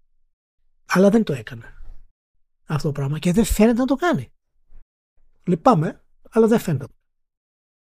Κοίτα, με αυτά και με αυτά, ε, εκ των πραγμάτων, δηλαδή μιας και μιλάμε για branding, θα πάθει ζημιά και το Game Pass. Ναι, μέχρι να διορθωθεί. Αλλά εάν, εάν, πεις, εάν πεις Sony φέρει το Game Pass στο PlayStation, θα φτιαχτείς η ζημιά. δεν θα φτιαχτείς η ζημιά. Γιατί στο PlayStation θα σου πει, θα σου πει ο άλλος πρωτίστως, αν είναι να έχω μία συνδρομή, το λογικό είναι να έχω PlayStation Plus. Γιατί δε, ε, μπλέκεται και με πράγματα που έχουν να κάνουν με τη λειτουργία της πλατφόρμας σε βασικό επίπεδο. ξέρω, cloud saves και ιστορίε, ξέρω και τέτοια έτσι. Μετά να του πεις, βάζω μια δεύτερη συνδρομή στην ίδια πλατφόρμα, το εμπόδιο είναι με τη μία μεγαλύτερο. Ναι, ναι, ναι, ναι. Αλλά το, το θέμα είναι ακριβώς πώς λειτουργούν οι υπόλοιπες συνδρομητικές υπηρεσίες. Δηλαδή, αν θέλεις να έχεις να δεις το Stranger Things, πρέπει να έχεις συνδρομητή στο Netflix. Μπορεί να, μπορείς να έχεις Disney. Αλλά πρέπει να γίνεις συνδρομητή στο Netflix. Πιστεύω ότι η μεταφορά της του, του Game Pass, δηλαδή το software, πιο software oriented ας πούμε βλέμμα της Microsoft, θα της δώσει μεγαλύτερη δυνατότητα να έχει περισσότερα παιχνίδια στην κονσόλα της αποκλειστικά. Αυτό είναι πολύ πρώιμη θεωρία που έχω τώρα βέβαια. Απλά έχω την εντύπωση ότι γενικά ε, το hardware την έχει βαρύνει αυτή τη στιγμή. Και το θέμα δεν μας λένε και ακριβώς το τι συμβαίνει. Τα νούμερά τους. Τι γίνεται. Όλα αυτά τα πράγματα. Το θέμα είναι για σένα εάν το κάνει αυτό το Microsoft και όντως βγάλει το Game Pass στο Switch 2 και στο PlayStation 5. Αυτό είναι κακό για τη Microsoft ή καλό; Ας πούμε ότι κρατάει και την κονσόλα. Γιατί για, το, για τα μυαλά που δείχνει να έχει αυτή τη στιγμή η Microsoft ναι. δεν θα πετύχει πάλι ούτε έτσι αυτό που θέλει οπότε πάλι θα φτάσουμε στην ίδια Αν είχε άλλα μυαλά τώρα η Microsoft και έκανε αυτό το άνοιγμα θα θεωρούσα ότι θα καταλάβαινε ότι αυτό το άνοιγμα θα ήταν θετικό. Τώρα δεν με πείθει ούτε αυτό. Διότι το ταβάνι δεν είναι αυτό, το ταβάνι σε συνδρομητές δεν είναι αυτό που θέλει η Microsoft. Δεν είναι. Ελπίζεις σε νούμερα η Microsoft που δεν υπάρχουν. Εάν είχε 80 εκατομμύρια συνδρομητές με 10 ευρώ το μήνα, θα είχε ένα τριπλέ το χρόνο. Ναι, μπορεί να βγαίνουν τα κουκιά, αλλά δεν θέλει αυτό η Microsoft. Η Microsoft θέλει κάτι πολύ, πολύ παραπάνω και δεν πρόκειται να της βγει. Ναι, αλλά ούτε αυτό μπορεί να φτάσει. Ναι, ούτε αυτό μπορεί ούτε να φτάσει. Ούτε 80 εκατομμύρια μπορεί να φτάσει. Να σου πω κάτι, κατά μία είναι η μεγαλύτερη της αποτυχία είναι ότι δεν μπορεί να το πετύχει αυτό στο PC, που υποτίθεται ότι το addressable market είναι μεγαλύτερο. Αυτή είναι η μεγαλύτερη αποτυχία, δεν μπορεί να το, το πετύχεις στο Xbox. Και, και εκεί καταλήγεις στα δύο, μεγάλα, στα δύο μεγαλύτερα προβλήματα που έχει η Microsoft εν τέλει, τα οποία είναι το marketing και τα games. Και στα δύο αυτά η Microsoft είναι πάτωμα. Ναι, εντάξει, είναι κουλή. Ε, εντάξει, δεν μπορούν να βαφτίσουν ούτε πυρούνι χωρίς να δημιουργηθεί πρόβλημα. Και ενώ συμπαθώ αρκετούς τίτλους της Microsoft, το Halo φυσικά άφησε εποχή και συνεχίζει να άφησε εποχή, είναι ακόμα πιο ανησυχητικό μάλλον ότι όλα αυτά τα μεγάλα παλιά IP δεν έχει ιδέα πώς θα τα διαχειριστεί. Ξεφτύλισε το Halo Infinite. Δεν έχει ιδέα πώς να τα διαχειριστεί. Καλά, το Halo Infinite έχει χειρότερο ρεπ από αυτό που το αξίζει και αυτό φταίει ότι προσπάθησε να το τα κάνει και το multiplayer standalone. Αυτή ήταν η παρόλα που πήγε Ακριβώς. Αυτές οι αποφάσεις είναι αποφάσεις χαζές, είναι αποφάσεις διοικητικές. Ναι, προφανώς. Εδώ θέλει creative απόφαση για τέτοια IP. Το standalone multiplayer του, του, του, Halo Infinite είναι η απόπειρα που έκανε η Microsoft για, για Fortnite. Που είναι, είναι, είναι κλασική ηλίθια σκέψη. δηλαδή κατευθείαν. Δηλαδή δεν έπρεπε ποτέ να μπουν στη διαδικασία.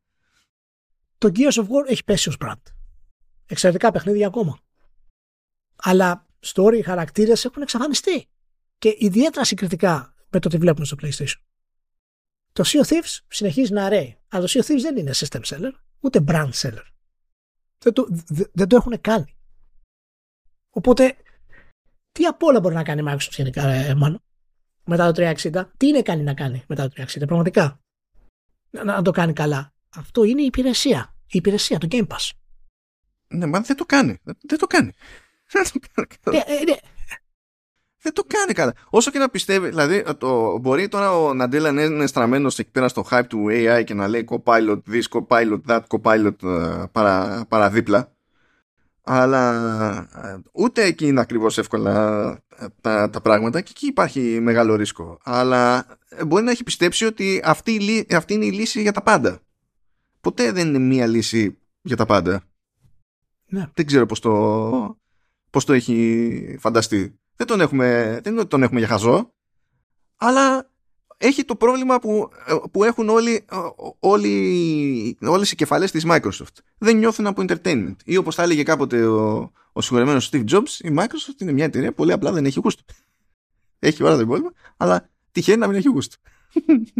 Για, για, για να κλείσουμε γενικά ε, τη διαδικασία, πιστεύω ότι την επόμενη εβδομάδα θα δούμε μια κίνηση Microsoft η οποία θα έχει ε, κάποια multiplatform μέσα, είτε timed exclusive να γίνουν multiplatform, είτε να τα πάρουν και όντως να είναι τελείως αποκλειστικά και να τα κάνουν ε, timed, όπως είπα. Ε, και αυτό θα είναι το βασικό. Δεν θα είναι κάτι άλλο, δεν θα είναι κάτι τραγικό. Είναι σημαντικό σαν αλλαγή, αλλά εξαρτάται και ποιους τίτλους επιλέγει. Εάν, εάν επιλέγει το Starfield, αν επιλέγει το Indiana Jones, ακόμα και το επόμενο Fallout είναι πιθανό ότι είναι μέρος της διαδικασίας της εξαγοράς. Αυτά τα παιδιά είχαν προγραμματιστεί, είχαν πάρει resources τα οποία ήταν ε, μέρος του, του multiplatform. Την έκανα αυτή τη σκέψη με τη λογική ότι τα, αν βάλεις στην άκρη το Sea of Thieves, αυτά που ακούγονταν ύστερα ήταν τίτλοι Bethesda. Και η σκέψη μου ήταν ότι μπορεί να βγει και να πει ότι κοιτάξτε να δείτε, ξέρω εγώ, η Bethesda θα είναι πάνω κάτω multi. Θα συνεχίσει να είναι multi. Αλλά όταν αρχίσανε να ακούγονται και τα άλλα για Gears Halo ιστορίες κτλ λες ότι αυτό μπορεί να είναι ευρύτερο. Α, άμα μου έλεγε τα Bethesda, τις Bethesda θα είναι έτσι και τα Call of Duty ξέρω εγώ, θα έλεγα ότι τέλος πάντων εξακολουθεί και βγάζει κάποιο είδους νόημα η πλατφόρμα και ότι απλά σε κάποιες περιπτώσεις τη βλέπει Minecraft και τα λοιπά και το δοκιμάζει έτσι και τα συνάφη. Αλλά άμα το κάνει οριζοντίως τότε να περιμένει θα, θα περιμένει κλωτσιά από, από την αγορά. Δεν έχει σημασία αν θα είναι ψυχολογική ή όχι. Θα, θα έρθει η κλωτσιά από την αγορά. Εγώ πιστεύω ότι αν το κάνει αυτό το πράγμα ε, θα πρέπει να είναι ολοκληρωμένο. Θα πρέπει να πει ότι ε, εμείς παίρνουμε μια απόφαση να γίνουμε multi-platform. Τέλος. Και για όσο έχουμε το Xbox στην αγορά, ε, όσοι έχουν Xbox θα έχουν 6 μήνες πρόσβαση στον τίτλο πρώτη. Και μετά από αυτό θα είναι multiplatform. Και μετά από αυτό κάνουμε phase out, δεν ξαναρχόμαστε στο hardware και θα γίνουμε multiplatform. Focus στο Game Pass να το πάμε παντού. Αυτό μετά δημιουργεί άλλο πρόβλημα, ε. Δηλαδή, όλοι, ε, όλοι εκείνοι που έχουν χτίσει βιβλιοθήκη, θα την κάνουν. Ναι, είναι πρόβλημα.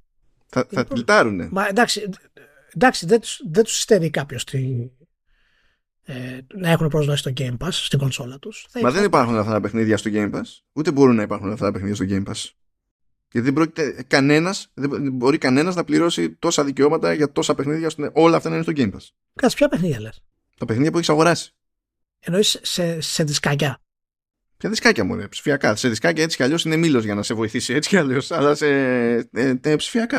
Α σου πει, εγώ έχω το ολόκληρη συλλογή εδώ πέρα και δεν έχω τη συλλογή απλά επειδή because reasons την έχω τη συλλογή επειδή πλέον όλη η αγορά είναι σε μια φάση που διατηρεί συμβατότητα από γενιά σε γενιά. Είναι διαφορετικό από το αλλάζαμε πριν hardware και θεωρούσαμε δεδομένο ότι κλάφτα χαράλαμπε.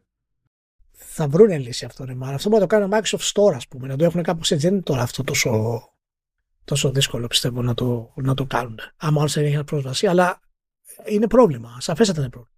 Αλλά το θέμα είναι ότι. Θα είναι Microsoft Store και θα σου δίνει το license που είχες αγοράσει και το executable θα είναι κάτι που θα είναι στημένο για ποια πλατφόρμα και θα τρέχει πού. Θα σου πει πάρε PlayStation. Αυτά είναι φάση... Ε, εάν γίνουν έτσι τα πράγματα, ναι. Εν τέλει, ναι. Θα σου πει τρέξω στην κονσόλα σου. Βασικά, άμα φέρεις την κονσόλα, δεν πρόκειται να είναι. Απλά μετά από κάποιο σημείο η κονσόλα αυτή θα είναι off. Αλλά και αυτό θεωρία είναι. Δεν, δεν, δεν, δεν ξέρουμε τι θα παιχτεί από εκεί. Το, το, το, θέμα είναι ότι η απόφαση πρέπει να πάρουν για μένα πρέπει να είναι ολοκληρωμένη. Γιατί ανέκαθεν η Microsoft ήταν. Oh, ε, δεν πρόκειται να είναι ολοκληρωμένη. Το ξέρεις ότι να είμαστε από εδώ, πρέπει να είμαστε από εκεί. Έτσι. Και ναι, αυτό φοβάμαι ξανά. Η Sony είπε ε, 80 ευρώ θα είναι παιδιά για να μα έχουν σωστάρει. Και έφαγε το κράξιμο που έπρεπε να φάει. Αλλά δεν την έξε.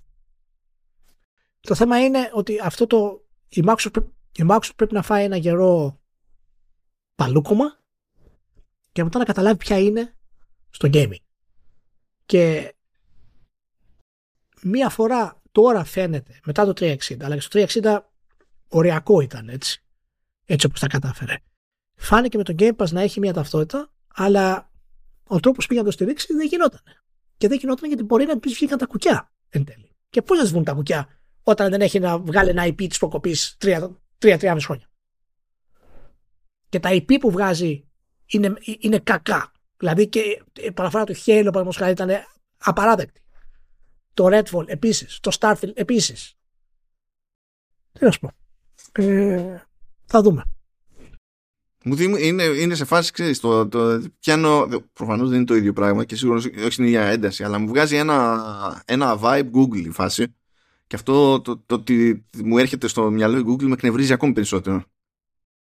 Το σκέφτηκα, δεν ήθελα να το πω, αλλά και δεν πρόκειται να είναι έτσι, έτσι. Δεν πρόκειται να δούμε τίποτα τραγικό από τη Microsoft κτλ.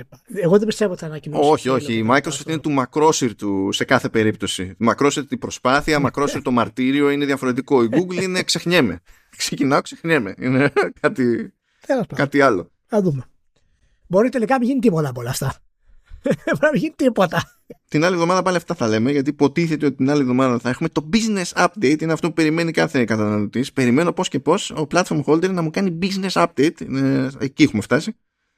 Ε, και θα έχουν πει staff. Ό,τι είναι αυτό το staff. Και θα χτυπιόμαστε εκεί πέρα. Με λιγότερη θεωρία από αυτή τη δόση. Εάν πει η Microsoft ότι εγώ κάνω publish σε άλλες κονσόλες ε, θα είναι μια είδους επανάσταση. Και δεν ξέρω αν θα την αγκαλιάσουν οι gamers ή όχι. Σίγουρα θα απογοητευτούν κάποιοι που είναι ε, fanboys κτλ. Αλλά εάν μια εταιρεία τέτοιου επίπεδου πει ότι εγώ θα το κάνω, μπορεί όντως να αποφέρει κάτι το οποίο δεν το έχουμε ε, ξαναδεί αυτή τη στιγμή. Και μην ξεχνάμε ότι η Microsoft είναι περισσότερα χρόνια στην αγορά, έχει πιο περισσότερα χρόνια στην αγορά από τη Sega, αλλά και την Atari έχει, έχουν να παίξουν και τα χρήματα ένα ρόλο. Ναι, εντάξει. Θέλω να πω, μιας και θυμήθηκα μια τάκα του Ναντέλα που έλεγε εκεί πέρα όταν ήταν σε ακροματικές διαδικασίες ε, για τα στα δικαστήρια και διάφορα τέτοια και τις ρυθμιστικές αρχές. Ε, που λέει ότι εγώ λέει δεν κάνω κέφι την όλη μόντα με τις αποκλειστικότητες. Και αν ήταν στο χέρι μου, γελάμε, αν ήταν στο, δηλαδή εγώ κάνω κουμάντο, αν ήταν στο χέρι μου. Τέλος πάντων, αν ήταν στο χέρι μου, λέει, εγώ θα έκοβα γενικά τις αποκλειστικότητες στις κονσόλες. Αλλά η πραγματικότητα είναι ότι η αγορά της κονσόλας λειτουργεί όπως έχει, ε, λειτουργεί πάνω στο παράδειγμα που, ε, της Sony και it is what it is. Θα να θυμίσω στο, στον Αντέλα ότι η, η εταιρεία του δεν έχει κανένα πρόβλημα ε, όταν σε βλέπει και έχεις browser που δεν είναι ο Edge στα Windows να κάνει ό,τι μπορεί για να σου κάνει hijack το web session και να σε στείλει στο, στον Edge εφόσον δει ότι σε Chrome, Firefox ή οτιδήποτε. Επίσης, ε, η εταιρεία του δεν είχε κανένα πρόβλημα να βγαίνει και να σου λέει ότι α, μπορείς να τρέξεις δικό μου software σε δικό σου cloud αλλά άμα το τρέξεις στο δικό μου cloud τότε θα σου πουλήσω το software φθηνότερα και έφαγε πρόστιμο στη, στην Ευρώπη. επειδή δεν θέλει να τα δένει αυτά και το ένα να σπρώχνει το άλλο και να υπάρχουν συνέργειες και αποκλειστικότητες, είναι, είναι κατά όλο, όλων αυτών. Ε, επίσης, έχει ε, όχι από, πραγματικά τέλος πάντων αποκλειστική συνεργασία, να το θέσουμε έτσι, αλλά πήγε και αγόρασε τη, τη μισή OpenAI και εκεί δίνει πόνο τώρα με το, με το AI από παντού και άσχετα με το πώς θα πάει η φάση φρόντισε να εξασφαλίσει SAE δικαιώματα σε οποιοδήποτε έργο της OpenAI. Κάτι που δεν έχουν όλοι οι υπόλοιποι. Δηλαδή, μα φουντάρει η OpenAI όλο το IP της, όλη η δουλειά που έχει γίνει, μπορεί να μείνει στα χέρια της Microsoft, μόνο στα χέρια της Microsoft και να κάνει ό,τι γουστάρει. Αυτά τα λέω για να για έτσι, πώς να σου πω, να χρωματίζουμε λίγο τις μαγικές ε, δηλώσεις ώρες-ώρες. Στο τι πιστεύει ο Ναντέλα και τι όχι. Που δεν είναι μακριά και από το σκεπτικό μια εταιρείας των τριών τρεις. Ναι, δεν διαφωνώ. Έτσι. Δηλαδή, το, το να ελέγξεις ολόκληρο τον πλανήτη είναι σίγουρα ένα από τα όνειρά σου. δεν υπάρχει άλλη εξήγηση. Ναι, είναι φάση, αν όλοι οι άλλοι είναι νεκροί, τότε δεν έχω κλείσει αποκλειστικότητα, αλλά έχω de facto αποκλειστικότητα. Οπότε μπορώ να ναι. προσπαθήσω να πεθάνουν όλοι οι άλλοι. Αυτό ξέρω εγώ. Εντάξει, ναι, OK. Okay. Να είστε όλοι καλά. Φιλιά πάρα πολλά. Ευχαριστούμε που ήσασταν μαζί. Ε, την επόμενη εβδομάδα θα έχουμε κάτι πιο συγκεκριμένο. Θα δούμε. Γενικά, κρατήστε μικρό καλάθι, μην περιμένετε τραγικά πράγματα. Σε περίπτωση που γίνουν όμως, εδώ θα είμαστε. Α το όλοι καλά. Ciao.